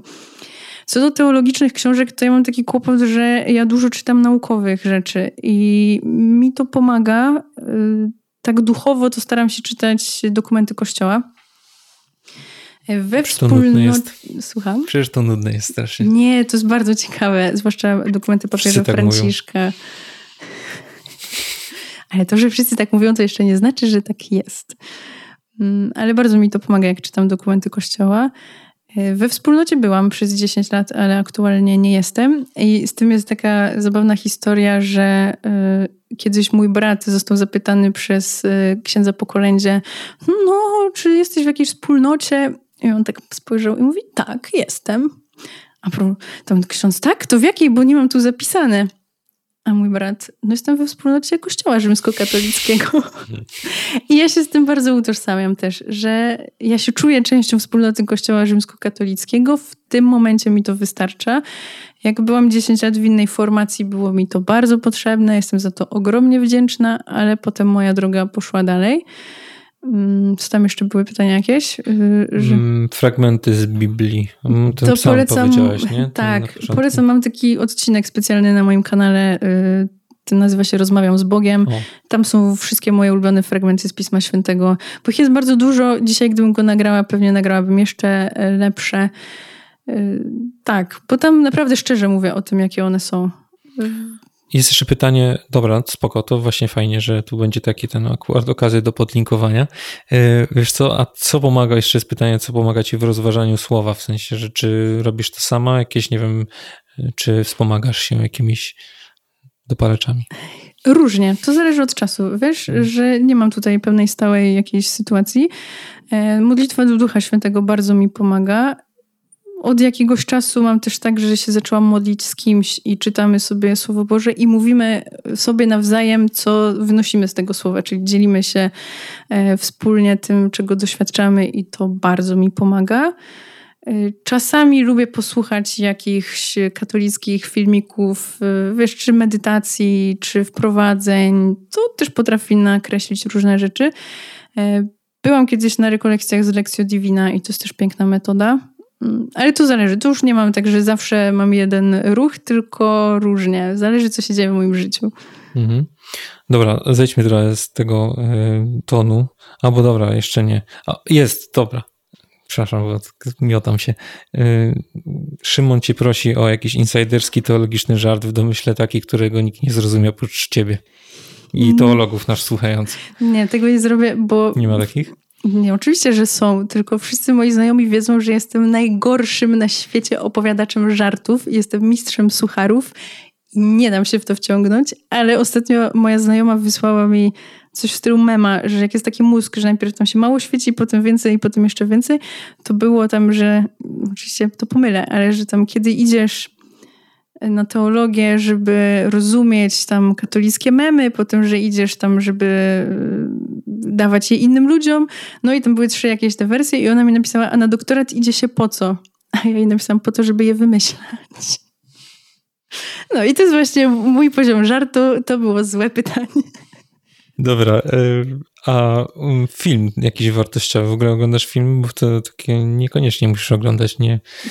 Oglądam filmy. E, ale też nie będę polecać, bo ja mam taki kłopot, że ja zawsze mylę e, tytuły filmów, tytuły książek, autorów książek, aktorów. A lubisz chrześcijańską paszę taką? Nie. Taką wiesz, że tam... Nie, ja nie mogę tego oglądać. Nie, nie no żartuję, dobra, powiedz, bo może, może lubisz jakiś tam... Nie, naprawdę nie. Więc y, nie umiem polecić filmów, bo ja oglądam bardzo różne rzeczy i czytam też bardzo różne rzeczy. I to nie może, może nie, że ulubiony, ale na przykład taki ostatnio, co zrobił na tobie jakieś wrażenie, albo który pamiętasz, albo coś powiedz o nim. Niekoniecznie wiesz, nie chodzi o to, że co był w kinach i to musi być jakaś nowość, może obejrzałeś po prostu, nie wiem, cokolwiek. Jak, jak zostać kotem na przykład. Nie, takiego nie widziałam. Wiesz, nic mi nie przychodzi do głowy? Nie, to luz. Tak jak sobie przypomniesz, ten, to Dobra. wiesz, ten, ten żart z jak zostać kotem, to pamiętam wywiad z ministrem kultury Glińskim, minister kultury, przypominam, który powiedział, że to jest film, kurczę, teraz nie wiem, czy nie powiedział, że to jest nawet jego nieulubiony film, ale na pewno ostatni jako zrobił na nim wrażenie. Tak pozostaje bez komentarza. Czyli czasem lepiej nie podzielić się filmem tak, jak ja to zrobiłam. To było rozsądne i roztropne. Uff. No. Y, Sara pyta cię, którą w ogóle mm, chyba znamy oboje. Oboje, Aha. tak, oboje, dobrze. Y, to znaczy ja znam z internetu, a ty chyba prywatnie trochę, nie? Sara, tak się widziałyśmy przez drzwi, tak. Przez drzwi, jak w lśnieniu. Bo ona miała koronawirusa albo izolację wtedy, czy coś, kwarantannę, Aha. więc naprawdę przez drzwi. Tak, tak, tak. Gdzie szukać, takie poważniejsze pytanie, gdzie szukać wzorców i autorytetów dla młodych kobiet? Kto jest dla Agaty autorytetem? To jest bardzo poważne pytanie. I moja odpowiedź będzie złożona i tylko teoretycznie nie na temat, ale mam nadzieję, że wszyscy zrozumieją, czemu jest taka. E, bo jeżeli byś mnie zapytał o autorytety w dziedzinie muzyki, w dziedzinie, nie wiem, jakiejś sztuki, książki czy czegoś, no to pewnie byśmy sobie powymieniali te autorytety bez problemu. I ja bym też z takim bezpiecznym sercem Gliński, wiadomo. mogła powiedzieć, że jak nie wiem, chcę posłuchać dobrej muzyki, to wiem, że włączę sobie programy Marcina Kedryńskiego i że będę zachwycona. I ja mu ufam w 100% w jego muzycznych wyborach. No, ale jak przychodzi do tematów teologicznych czy tematów wiary, to ja mam w sobie ogromny lęk, żeby mówić, kto jest moim autorytetem i żeby to mówić publicznie. I się zaczęłam zastanawiać, czemu mam taki lęk. Czemu mogę wymienić e, z literatury, kto jest moim autorytetem, a tutaj już tak jakoś jest mi niebezpiecznie. I doszłam do tego, że ten lęk jest we mnie z tego powodu, że sprawa wiary to jest często sprawa życia i śmierci. Wiesz, to sprawa Twoich najpoważniejszych wyborów, na których budujesz kolejne wybory i od których zależy Twoje życie. To, czy posłuchasz dobrej płyty albo przeczytasz dobrą książkę, jest ważne, ale nie aż tak. A sprawa wiary to jest coś najważniejszego w życiu i jak powołasz się na niewłaściwą osobę, to może się okazać, że popełnisz kosmiczny błąd. I ciągnąc ten wątek, pamiętam, że kiedyś na zajęciach nasz profesor nam mówił, e, kto jest dla niego autorytetem właśnie z teologii i wymienił wszystkich nieżyjących e, różnych teologów. No i ja taka młoda, tam podniosłam rękę, mówię, przepraszam, ale księże profesorze, czy mógłby ksiądz wymienić kogoś, kto żyje? I on tak na mnie dobrotliwie spojrzał i mówi, Pani Agato, jak ktoś umarł, to wiemy, jak skończył. I już nic nie wymyśli, już nic nie zmieni wiesz, nie odejdzie, nie popełni błędu. Już wiemy, co zrobił. E, I mi jest dużo łatwiej pewnie pokazywać jakieś nieżyjące autorytety, czy teologiczne, czy życiowe w tym aspekcie, niż e, tych, którzy żyją, ale. Ale no. czy do, żebym dobrze zrozumiał, dlatego że, bo może nie zrozumiałem tego, co powiedział ten ksiądz, żeby, że obawiasz się, że polecisz kogoś, kto później w cudzysłowie zbłądzi e, tak. i... I na przykład ktoś tego nie wyłapie. Ale na przykład są takie przykłady ludzi, którzy, albo zapytać, nie będę tutaj swojego komentarzem się dzielił, że są duchowni, którzy wcześniej przez jakiś czas na przykład pełnili, byli w kościele, ich działanie przynosiły, przynosiło owoce, a w pewnym momencie zbłądzili. Czy taki człowiek, no to jest kwestia chyba tego, jak postrzegamy autorytety, nie? Mi jest bardzo bliskie to, co ty mówiłeś w swoim filmie ostatnim o autorytetach. To ja też tak rozumiem y, tę postawę czy te osoby. Tylko widzisz, mój problem polega na tym, że ja nie wiem, co się dzieje w drugim człowieku. I nie wiem, na Aha. ile on będzie umiał oddzielić to życie, które było życiem w porządku i życiem wartościowym, przynoszącym owoce, od tego, że ktoś popełnił błąd, zgrzeszył, odszedł. Wszystko jedno, popadł w herezję, zaczął mówić głupie rzeczy, pomylił się. To jest wszystko ludzkie. Ale jak ja kogoś polecę i potem mam się podpisać pod tym, że ja powiedziałam, że ten człowiek jest moim autorytetem, to nie wiem, co się dzieje w odbiorcy, który tego słucha i wejdzie na jakiś filmik, gdzie ktoś mówi kompletne bzdury, których na przykład ten odbiorca nie zweryfikuje i zacznie budować życie na tym. Niech sobie daty sprawdzi, kiedy o tym mówiłaś, nie? No tak. Do tego momentu. Też to jest możliwe. Tylko, że właśnie ja, bo ja postrzegam autorytet jako kogoś, od kogo chcę czerpać i iść dalej. Mhm ktoś, kto nie wskazuje na siebie, tylko prowadzi mnie do czegoś większego. I mm, jeśli mam powiedzieć o tych e, katolickich, bo już też nie chcę się tak chronić, że już nie powiem nikogo, bo jestem tak przestraszona, że nie wolno mi powiedzieć. Jak gąciarz w Hate Parku. Pozdrow kumat. To bardzo sobie cenię wszystko to, co robi ksiądz e, Grzegorz Strzelczyk. Bardzo naprawdę i to, co pisze i jest dla mnie wielkim punktem odniesienia w różnych sprawach. E, póki żył, to bardzo też, bo się znaliśmy osobiście, e, bardzo wielkim autorytetem był dla mnie e, ksiądz Grzywocz. I, znaczy dalej nim jest, no tylko już w sumie nie wiemy, co się z nim stało. Z żyjących i z kobiet. Siostra Judyta Pudełko to jest biblistka fantastyczna i bardzo lubię. Też się znamy osobiście, więc to jest też piękne, że mamy relacje i możemy rozmawiać o życiu i o Biblii, o teologii, o tym, co się dzieje. I mam takich dwóch księży w podeszłym wieku. Jeden jest wspaniałym patrologiem, ksiądz profesor Starowiejski i uwielbiam czytać jego książki, uwielbiam słuchać tego, co mówi. To jest chodząca wiedza i dobroć przy okazji. I jest drugi ksiądz, już jest e, emerytowany, on ma 91 lat i też był kiedyś profesorem. wspaniały, dobry, święty człowiek i lubię mieć takie punkty odniesienia, ale mam też niereligijne. Mój nieżyjący polonista był dla mnie wielkim autorytetem i kimś, kto ukształtował mój sposób myślenia, kto nauczył mnie odważnego zadawania pytań, kto nauczył mnie tego, że nie muszę znać od razu odpowiedzi. Bo ja też mam tak, że ktoś mi zadaje pytanie, no to muszę szybko, natychmiast, perfekcyjnie wszystko wiedzieć. Nie muszę, jestem tylko człowiekiem. E, więc takie mam autorytety. Mam też przyjaciół, którzy są mądrzy i ja z nimi weryfikuję różne rzeczy, które się dzieją. Eee, tak, to myślę, że tak. Przy czym zawsze z tą gwiazdką, że warto sprawdzać, bo jesteśmy tylko ludźmi i aż ludźmi. Że mogę w pewnej dziedzinie mówić bardzo mądre rzeczy, a za chwilę popełnić błąd albo powiedzieć coś no, ze swojej biedy tak zwanej, nie? Z, ze swojego serca, a niekoniecznie z tego skarbca mądrości. A zapytam, nie wiem, czy Sara miała to na myśli, pewnie nie, to ja tak sobie to dopis, do, dopiszę, że czy koniecznie, bo wymieniłaś bardzo dużo mężczyzn e, i wiesz, to już może być jakiś tam problem, że w sensie dla ciebie to jest ważne, czy dla kobiety jest autorytetem mężczyzna czy kobieta, czy to w ogóle kwestia jest właśnie, co bierzesz pod uwagę? Dla mnie to nie ma żadnego znaczenia. Dla mnie hmm. liczy się to, co ten ktoś y, głosi, co sobą reprezentuje, do czego mnie odwołuje, a nie to, jaką ma płeć. Hmm. Wiesz, no w teologii siłą rzeczy jest tak, że jest więcej mężczyzn niż y, kobiet. Okej. Okay. Ale tu nie chodzi mi o płeć, nie, nie, nie. Dobra. Yy, cóż tam, o Artur pyta o argumenty za i przeciw kapłaństwu kobiet, to myślę, że sobie w pierwszej części sobie ty opowiedziałaś o tym, nie ja. Yy, cóż tam jeszcze? Yy, o, bardzo ciekawe pytanie od Kingi. Chętnie posłuchałabym, czym dla kobiety teologa jest patriarchat i jaką ma o nim opinię. Teraz będzie taki tytuł. E, Agata e, Ruiner o patriarchacie, szczerze. taki pasek powinien być z tak. tych wszystkich, musisz, ja, jeszcze mam jakieś... Agata, lat prawie 30 o patriarchacie. Jeszcze musisz, mamy jakieś, nie wiem, może pół godziny rozmowy, musisz powiedzieć coś kontrowersyjnego, że miał do tytułu. Mm -hmm, tak, to ciekawe. Nie, no dobra, odpowiedz tak. proszę na ten, jak mm. możesz oczywiście. Trochę mogę, ale trochę nie wiem, bo w sensie nie wiem, co powiedzieć.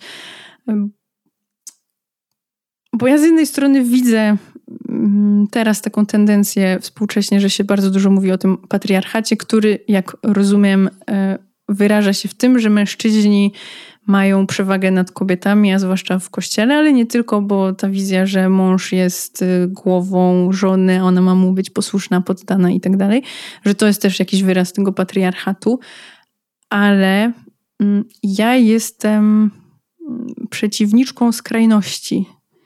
I ja uważam, że jak się popada w skrajności, nie chodzi mi o to, że ktoś w tym pytaniu miał to na myśli, e, ale że jak się popada w skrajności, to jest zawsze niebezpieczeństwo błędu. Czyli teraz odrzucenie patriarchatu, bo mężczyzna nie może nigdy zadecydować za nas oboje, bo to jest ten patriarchat, że to jest, to jest dziwne, no. I teraz, że tylko ja mogę decydować i realizować siebie i musi być moje na wierzchu, to też jest dziwne. Ja jestem za dialogiem, za rozmową, za partnerstwem, za kompromisami. I co do tego, czy mi przeszkadza patriarchat w kościele, mi on nie przeszkadza co do zasady. Przeszkadzają mi różne jego przejawy, które są wypaczeniem Ewangelii, ale to o tym też mówiliśmy.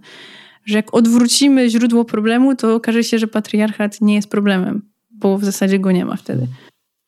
Wiesz co, tak mi się wydaje, że mi jest ta, ta, ta wrażliwość bliska, ale często chyba takie odpowiedzi jak twoja, czyli że tam jesteś za dialogiem, kompromisem i tak dalej, to już jesteś, nie wiem czy spotykasz się na swoim kanale z takimi wypowiedziami, że, że jesteś jakimś rozmiękczaczem katolicyzmu albo nauki, albo że nie prezentujesz czystej teologii. Masz takie zarzuty? Jeszcze nie, jeszcze, jeszcze nie. nie.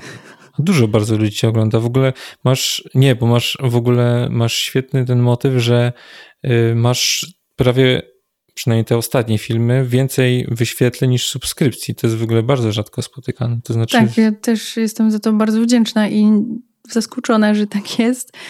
Mm, nie mam na razie takich jeszcze komentarzy, że ktoś mi powiedział, że no, co ty tu robisz? Pod filmami z ojcem Adamem były takie albo podobne e, komentarze. Bo były to takie... poczekaj, bo mam e, pytanie o. z trochę takiej Dobra. dziedziny eschatologia. Czy jest, jakie jest życie po szóstaku? Dobra, odpowiem w sposób złożony, bo e, jest trochę takie, jakie było i trochę nie. To, co się naprawdę zmieniło, poza tym, że dostałam ogromną możliwość istnienia w sieci, czyli że ktoś zaczął oglądać moje filmy, ja też wróciłam do moich filmów. I właśnie my możemy się spotkać dzięki temu, i w ogóle mnóstwo ludzi wspaniałych poznałam dzięki temu, że to się wydarzyło. No to poza tym, co myślę, że jest oczywiste, że to się stało, czyli to jest ta zmiana taka, która się każdemu nasuwa, to to, co się faktycznie, realnie i prawdziwie zmieniło w moim życiu, to jest to, że ja się więcej modlę. I to jest życie Dobry po szóstaku i że to przyszło bardzo naturalnie, bardzo jest trwałe, bo już mamy maj, a to było w styczniu. I jestem za to ogromnie wdzięczna. I to mi też daje mnóstwo pokoju, że to, co się wydarzyło w tamtej serii i to, co dzieje się dalej, jest dobre że to nie było szukanie siebie, szukanie sławy, szukanie, nie wiem, sensacji w kościele, czy jakiejś właśnie walki albo próby zaistnienia, tylko że to naprawdę było, jakkolwiek patetycznie to zabrzmi, Boże dzieło. I to jest mój owoc po szóstaku. A powiedz mi, jak oceniasz tą serię tak z perspektywy, nie wiem, czy oglądałeś później sobie te odcinki, czy nie? Oglądałam. Oglądałaś, tak? Tak. Bo no różny jest odbiór. Każdy narcyz oglądał. Odbiór jest różny, chociaż się szczerze mówiąc dowiedziałem, że jest różny tak od później, bo ja uważałem cały czas, jak obejrzałem tę serię, że ona jest świetna po prostu, że nie ma tutaj jakichś tam, no oprócz wiadomo, jakichś tam skrajności, że tam się każdy czegoś tam doczepi. E, a jakie ty masz wrażenie? W sensie, że jak oceniasz to tak z perspektywy czasu? Tak kwestie merytoryki i tak dalej, całego tego spotkania. Mm. Zdać trochę insidu, żebym miał, wiesz... Wyświetleń. E, e, dobrze oceniam. W sensie e, to były bardzo intensywne spotkania, bo myśmy się widzieli dwa dni i nagraliśmy wszystko. Nagraliśmy to przed wypuszczeniem jakiegokolwiek odcinka, więc nie mieliśmy też potem opcji manewru, że na przykład ja bym do, myślę, że mówiłabym do ojca Adama Adamie i to by rozwiało sporo krytycznych komentarzy. Y, więc pewnie to bym zmieniła, ale to naprawdę jest rzecz y, Pojawiłyby się takie, mnie. że nie szanujesz księży, wiesz, z innej strony, także nie przejmuj Prawdopodobnie tak. Nie, zwłaszcza, że to był mój pomysł, żeby tak było. I to wyszło ode mnie, ja tak chciałam, to była moja decyzja, więc ja tu nie byłam umniejszona, że jestem Agatką, ale ojciec jest ojcem Adamem, nie? Mhm. Wielki ojciec Adam, e, Potężny. którego pozdrawiamy oczywiście najserdeczniej. Mm, więc to było bardzo intensywne doświadczenie. Ja byłam okropnie zestresowana byłam e, przerażeniem siedzącym na tym fotelu. E, I biorąc pod uwagę te czynniki, to jestem z siebie zadowolona. I wydaje mi się, że jest dużo dobra z tych rozmów, że nasze żarty może nie wszyscy zrozumieli, ale mam nadzieję, że one nikogo nie zraniły. Ja się czułam szanowana, słuchana, dopuszczona w ogóle do głosu i to było naprawdę wspaniałe i, i jestem za to ogromnie wdzięczna.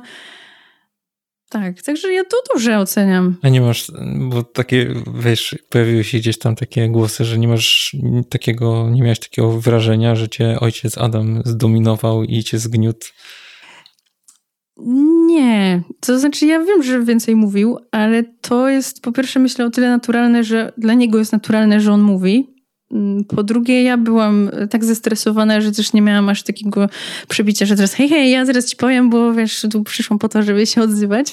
Więc ja powiedziałam wszystko to, co chciałam powiedzieć, tyle, ile chciałam powiedzieć. Mm, nie, nie czułam się jakoś zdominowana. W sensie, wiesz, też inaczej jest, jak my rozmawialiśmy i nie czuliśmy na przykład tych dysproporcji, a potem ktoś nawet zrobił takie zestawienie i przysłał mi mailem, ile minut mówił ojciec Adam, a ile ja. I to był taki wykres. E, a jeszcze inaczej, że ja czasami wolę powiedzieć mniej i konkretnie i coś, co zostanie ludziom, niż to rozdrabniać na 100 tysięcy zdań. Mhm. Nie, w ogóle nie, nie, nie mnie oceniać, tym bardziej, że ja mówię, że byłem zaskoczony tym późniejszym odbiorem, ale ja tak, ja odbieram na przykład tę serię bardzo, bardzo pozytywnie i też wydaje mi się, że jak patrzę na takie ogół komentarzy i reakcji to w ogóle był taki wręcz wielki głód e, za tobą, to znaczy, że wiesz, że, wiesz, że, że chcemy więcej Agaty, że no, zróbcie nową serię, wróć do kanału i tak dalej, i tak dalej, bo ten kanał twój był przez jakiś czas zawieszony, tak, nie? Tak, ja Czyli... wróciłam dzięki no, temu spotkaniu z ojcem Adamem i dzięki temu, że on mnie też bardzo motywował. To super, to drugi już dobry owoc, pewnie, pewnie było ich więcej. Fajnie, dobra. Ym, tutaj, że jest, jesteś super gościem albo gościni. Jest bardzo dziękuję, bardzo mi miło. O kapłaństwie kobiet. Y, polecajki y, książkowe dla teologa hobbysty, ty powiedziałeś, że niechętnie? Mm, że to jest, to podpinasz tak, pod autorytety? Że, że to jest trudne pytanie, ale y, dla teologa hobbysty. Mhm. To zakładam, że dokumenty kościoła ktoś zna, bo ja zawsze polecam katechizm i dokumenty kościoła, ale jak mam powiedzieć jakąś jedną rzecz, to Richard Rohr, Nieśmiertelny Diament. Polecam. Super. W ogóle wszystko, co on pisze jest świetne. Dobra. Też od Alicji, bo to Alicja zadała to pytanie. Jak to jest z posłuszeństwem mężowi? To prawda, że jeszcze niedawno posłuszeństwo było w przysiędze małżeńskiej? Na myśl o tym budzi się we mnie mały buntownik, ale słyszałem najróżniejsze opinie na ten temat w katokręgach. No, zdaje się, że było. W sensie, że tak, tak na 95% to było. Mm. Bo też o tym słyszałam kiedyś, że było, ale nie sprawdzałam y, tak dokładnie. W sensie nie widziałam żadnej księgi z rytuałem, żeby. Więc no raczej było, ale tutaj z gwiazdką, nie? Natomiast jak to jest z posłuszeństwem, jest bardzo prosto. Myśmy to sobie wypaczyli, totalnie sobie wypaczyliśmy to, co pisze święty Paweł w liście do Efezjan bo tam jest y, powiedziane mniej więcej tak, że żony bądźcie poddane mężom, bo to jest miłe Panu, mężowie miłujcie żony, jak Chrystus umiłował Kościół. I my w kościele, też często księża, zrobiliśmy sobie z tego tę pierwszą część, że żona ma no być wiadomo, posłuszna, poddana, bo ona jest ta niższa i ta gorsza i nie wiem, trzeba nią sterować i zarządzać. A o co chodzi? W ogóle czym jest małżeństwo? Małżeństwo jest nierozerwalne przede wszystkim z tego powodu, że przedstawia obraz miłości Chrystusa do Kościoła. I czemu jest nierozerwalne? Bo jak rozerwiemy małżeństwo, to zakłócamy ten obraz, że a to może Chrystus jednak tak Kościoła nie kocha, że może nie są tak dla siebie ściśle związani i nie są oblubieńcem i oblubienicą. I teraz, jeżeli ty jako mąż masz kochać żonę tak jak Chrystus Kościół, to znaczy, że kochasz ją aż po oddanie życia za nią. I ona ciebie też ma tak kochać, bo wy jako małżeństwo oboje prezentujecie ten obraz. I jeżeli kochasz kogoś tak, że jesteś gotów oddać dla niego życie i za niego życie i chcesz dla niego i dla niej umierać, to tu nie ma wtedy tej dyskusji, kto tu rządzi. W ogóle w małżeństwie, znaczy wiem, że to jest beznadziejne, bo ja nie jestem w małżeństwie, więc super, że się wypowiem, ale że w małżeństwie, jeżeli jesteście dla siebie nawzajem darem i ty siebie dałeś w darze i otrzymałeś kogoś w darze, to wy się nie kłócicie o to, kto rządzi bo w relacji nie ma, nie ma tego dylematu, że teraz ja ci pokażę, bo ty masz być tylko szyją, albo ja ci rzucę tekstem ze świętego Pawła, bo wy macie zupełnie inny punkt odniesienia. I ja wiem, że na kazaniach ślubnych się tego nie słyszy. Nieraz słyszałam kazania ślubne o tym, że właśnie żona ma ugotować i poprasować i kwiatki postawić, nie? A, a mąż raz na jakiś czas to ma pamiętać o rocznicy. O, fajnie, że masz na obrączce datę wygrawerowaną. No więc my to sobie spłyciliśmy i to jest okropne, że to zrobiliśmy, bo małżeństwo w takim tym teologicznym, najlepszym sensie jest czymś niezwykle głębokim i pięknym. Tylko nikt o tym nie mówi o przymiotach małżeństwa, co to znaczy, że małżeństwo jest święte, to znaczy, że ma być jedność, czym jest płodność, też ją sobie sprowadziliśmy tylko i aż do posiadania dzieci, a w płodności nie tylko o to chodzi. I no tutaj co mogę powiedzieć? No mogę powiedzieć, szukaj źródeł, czytaj. Właśnie, że jak się poczyta dokumenty kościoła i to prawdziwe nauczanie, a nie to, co sobie czasami ktoś mówi zambony, no to będziemy mieli inną perspektywę. Mhm. Ja tam wyczytałem, podlinkuję w ogóle ten tekst e, propos tego poddaństwa e, kobiet, e, żon, żon mężom, że to słowo nie na zasadzie, że dowolności, tylko równie dobrze można przetłumaczyć jako dan, nie, że danym w opiece, ale taka poddanym do opieki bardziej, e, że i to się właśnie wiąże z tą drugą częścią mężczyzny, który ma miłować. I to nie znaczy z tego, że mężczyzna ma być panem i władcą, ona ma być niewolnicą, tylko ona ma być jakimś takim odbiorcą miłości, którą ma dawać e, mężczyzn, mąż, nie? I, I, tyle, nie? No ale to jest, no, chyba to jest po prostu tak jak w Pismie Świętym w ogóle chyba najczęstsze cytowane źródło e, w sposób absolutnie dowolny. No, niektórym mężczyznom może pasuje w ogóle ten fragment tylko, żeby być poddanym. Innym mężczyznom pasuje, że nie wiem, no wybierają sobie coś innego, każde stronnictwo ma. A powiedz, czy jak Biblię chyba się powinno czytać przez Biblię, nie? Czy jako całość, nie? W, tak, nie... tak. No w ogóle są klucze interpretacyjne do Biblii. Że to nie jest tak, że ja sobie wyciągnę, co mi się tylko podoba, bo jak się uprzesz, to w Biblii jest też napisane, że e, Boga nie ma. Możesz sobie z psalmów, które nam się tak ładnie tu złożyły dzisiaj, że mówi głupi w sercu swoim, nie ma Boga. Skasuj sobie pierwszą część, nie ma Boga. Biblia powiedziała. Że jak człowiek chce, to wszystko tam znajdzie i wyczyta.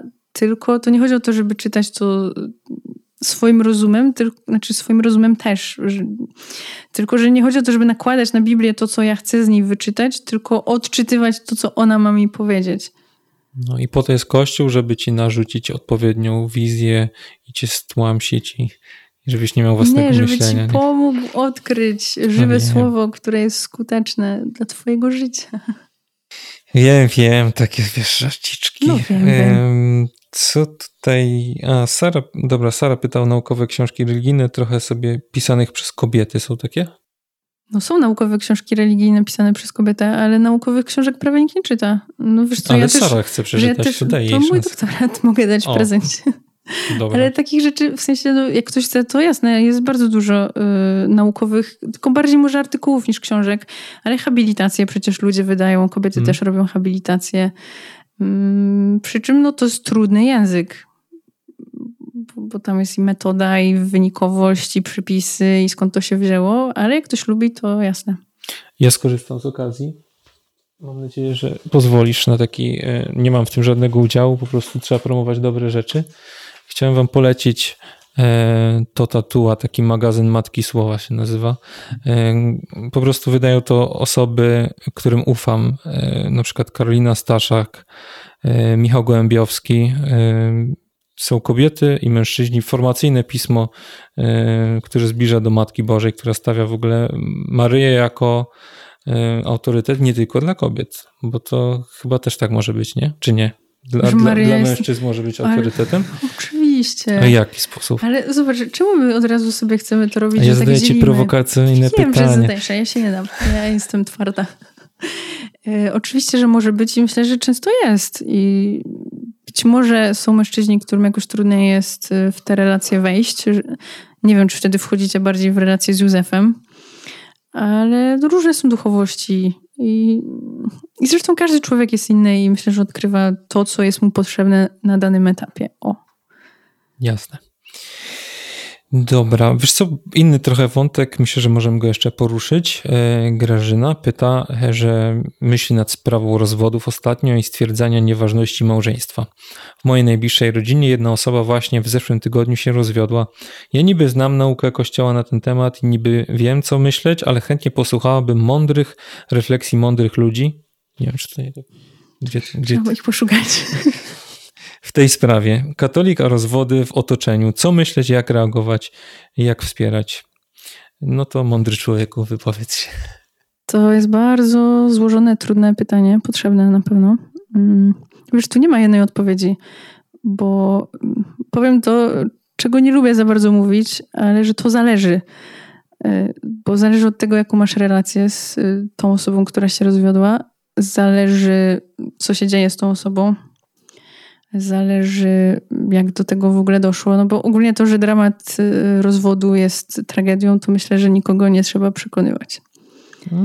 I że jest to wielkie cierpienie, i że coś, co miało być na zawsze, nagle się rozpada. Tu mi przyszło do głowy coś yy, ważnego, że ja bardzo lubię ateistów yy, i też ateistów, którzy piszą książki. I jest taki francuski ateista, nazywa się Alain Badiou, albo jakoś tak.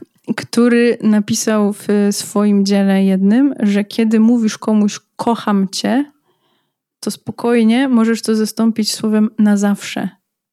Że kiedy wyznajesz komuś na zawsze, to mówisz mu kocham cię. Ateista, przypominam. Więc stąd moje przekonanie jest takie, no, że jeżeli się pobrałeś, pobrałaś i to się rozpadło, to nawet jeśli nie masz tej perspektywy sakramentu, duchowości i Boga, to to jest dramat, że to się rozpadło, bo raczej jak wchodziłeś w ten związek, to nie zakładałeś, że to się stanie. Bo mówiąc komuś kocham, chciałeś mu powiedzieć na zawsze, na wieczność, na... po prostu. I kiedy to się rozpada, no to to jest straszne i nie umiem tu pomóc, no bo nie wiem do końca o co chodzi. Czy ktoś ma dylemat, czy może rozmawiać z tą osobą, bo to jest grzesznik, no to tak możesz, rozmawiaj, bądź towarzysz i nie odchodź. E, czy chodzi o to, żeby komuś pogratulować i powiedzieć, to znajdź sobie teraz nową osobę, czy właśnie ten ktoś jest w nowym związku, czy nie jest, no to są bardzo złożone rzeczy, więc trudno mi się wypowiedzieć, bo mi się otwiera od razu 100 mhm. okienek w głowie. No, jak ja mogę się wtrącić, to mi się jedno otworzyło, to okienko, więc mam łatwiej, bo mi się wydaje, że my jako Kościół mamy taką tendencję do robienia właśnie z rozwodników takiej, takich wiernych drugiej kategorii. No tak, to jest złe. W ogóle robienia, jest dużo takich chyba grup, tak mi się wydaje. Ty w ogóle powiedziałeś coś e, u ojca Adama właśnie, że, czuje, że czasami czujesz się, że bo tam ustawiałeś taką hierarchię e, kobiet, które są najbardziej wartościowe, że tam wiele dzieci... Nie, to tam ko w kościele, w sensie magisterium, tak. Tak? No, że tak się Tak czyta. było, czy tak jest? Już teraz tak nie pisze nikt, ale jak się poczyta dokumenty, no to faktycznie tam jest wymieniana kobieta w pewnej kolejności, tak. I co, i ty byłaś na samym dole drabinki? No to jestem nadal na, na nim, bo jestem niezamężna i bezdzietna. No to to jest właśnie moim zdaniem chore, co Kościół robi. W sensie, że ja, ja w ogóle mam coś takiego, że w sumie podzielam te wszystkie e, krytyczne uwagi na temat Kościoła, które się podnosi, tylko uważam, że proporcje są, e, w sensie będąc w środku widzę gdzie indziej często problem małżeństwa, to może sobie pogadam na twoim kanale. Natomiast e, propos tych rozwodów, to właśnie chyba to, że ja bym zrobił taką robotę odwrotną. To znaczy, zamiast y, tworzyć takie wyobrażenie, że osoby, które się rozwodziły, rozwiodły, nie mogą, źle, w ogóle koniec, skreśleni, y, są właśnie tą drugą kategorią wiernych, wręcz właśnie jakoś stworzyłbym. Y, też bez jakiegoś napiętnowania, ale jakoś taką chęcią otoczenia tą, tych osób szczególną jakąś taką troską, bo to są mm. często ludzie, którzy przeżywają dramaty e, z tego powodu, nie?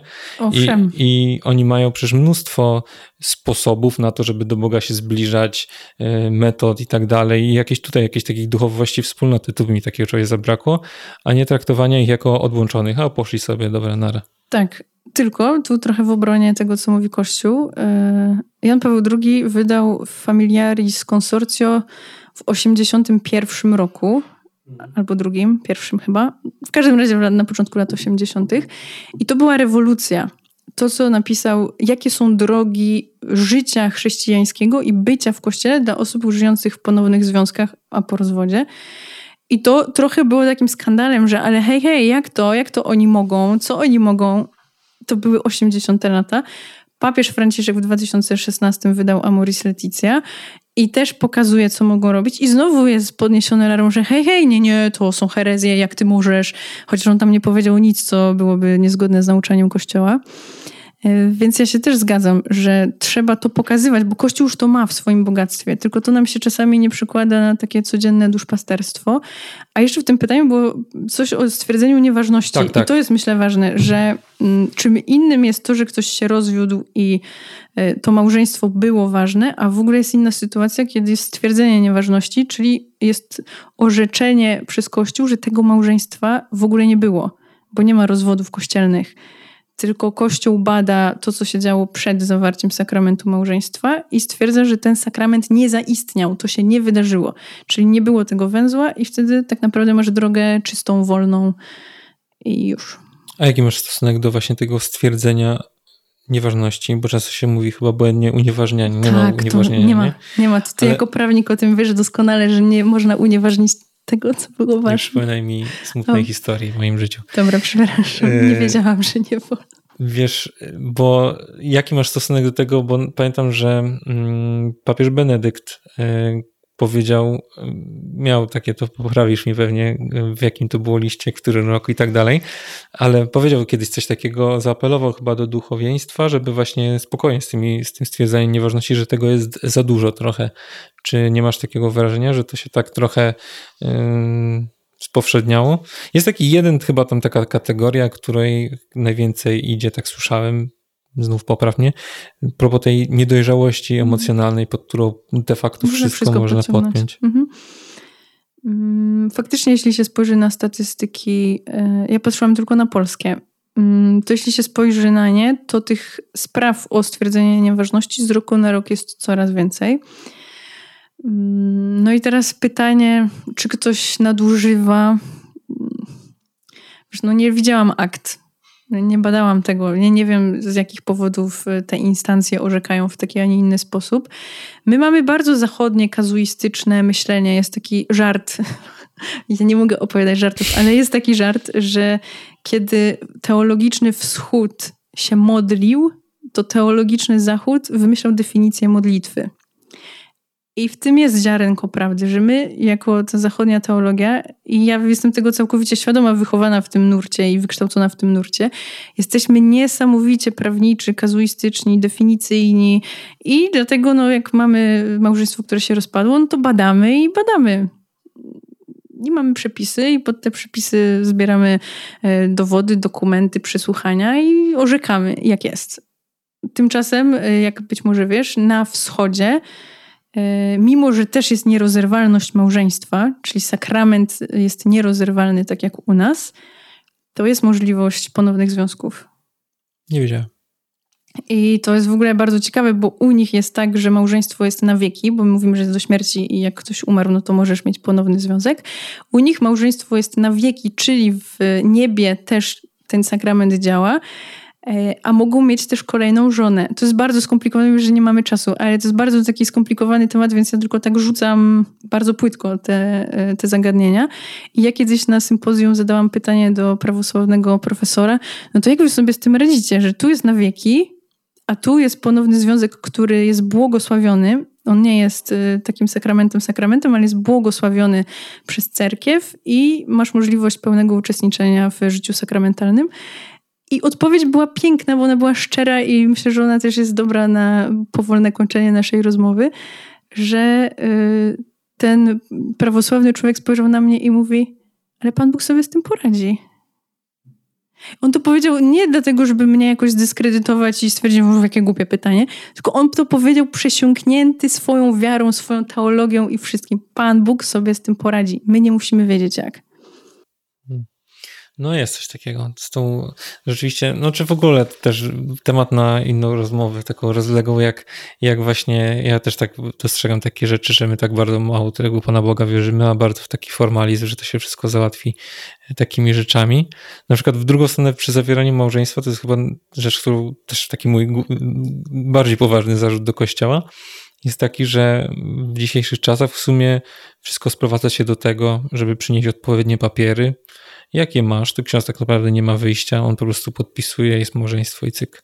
A czy tam ktoś był świadomy tego, czy to w ogóle co to jest, te wszystkie, to właśnie to, co powiedziałeś, co cała duchowość wschodu, tak, że tam już jest, gdzie jest, ta, gdzie jest ten duch, gdzie jest ten, znowu wracamy, ta Ewangelia wynikająca z tego, no to już tam, no, nieważne. Dobra. Yy, wiesz co, chyba nawet wydaje mi się, że wszystkie pytania poruszyłem, jak coś, no czy no są jeszcze jakieś takie ale to może innym razem. W ogóle bardzo bym chciał kiedyś sobie z Tobą porozmawiać, tak jak mówiłem o papieżu Franciszku na przykład, bo to wiesz, taki temat też w niektórych kręgach drażliwy. I, bardzo chętnie. I jak może oglądasz nasze rozmowy, to mamy dla Ciebie prezent. Jest to, jest to święta Agata, e, którą wykonała moja żona, grafika. Proszę. Bardzo, bardzo, bardzo dziękuję. Naprawdę. Wow. Dziękuję Ci bardzo, że przyjechałaś tutaj do nas, do Krakowa. Bardzo Ci dziękuję, że się w ogóle zgodziłaś e, porozmawiać ze mną na tyle tematów, odpowiedzieć na te pytania. I cóż, e, życzę Ci, żeby się spełniała wola Boga w Twoim życiu. I, Amen. No i to jest najlepsze życzenie, jakie mogę Ci, ci złożyć. Bardzo, bardzo Ci dziękuję. A w tym samym czasie. Naprawdę bardzo dziękuję. Dobra, e, Wam też dziękuję. Trzymajcie się i widzimy się w następnej rozmowie albo na kanale gdzieś tam. Hej!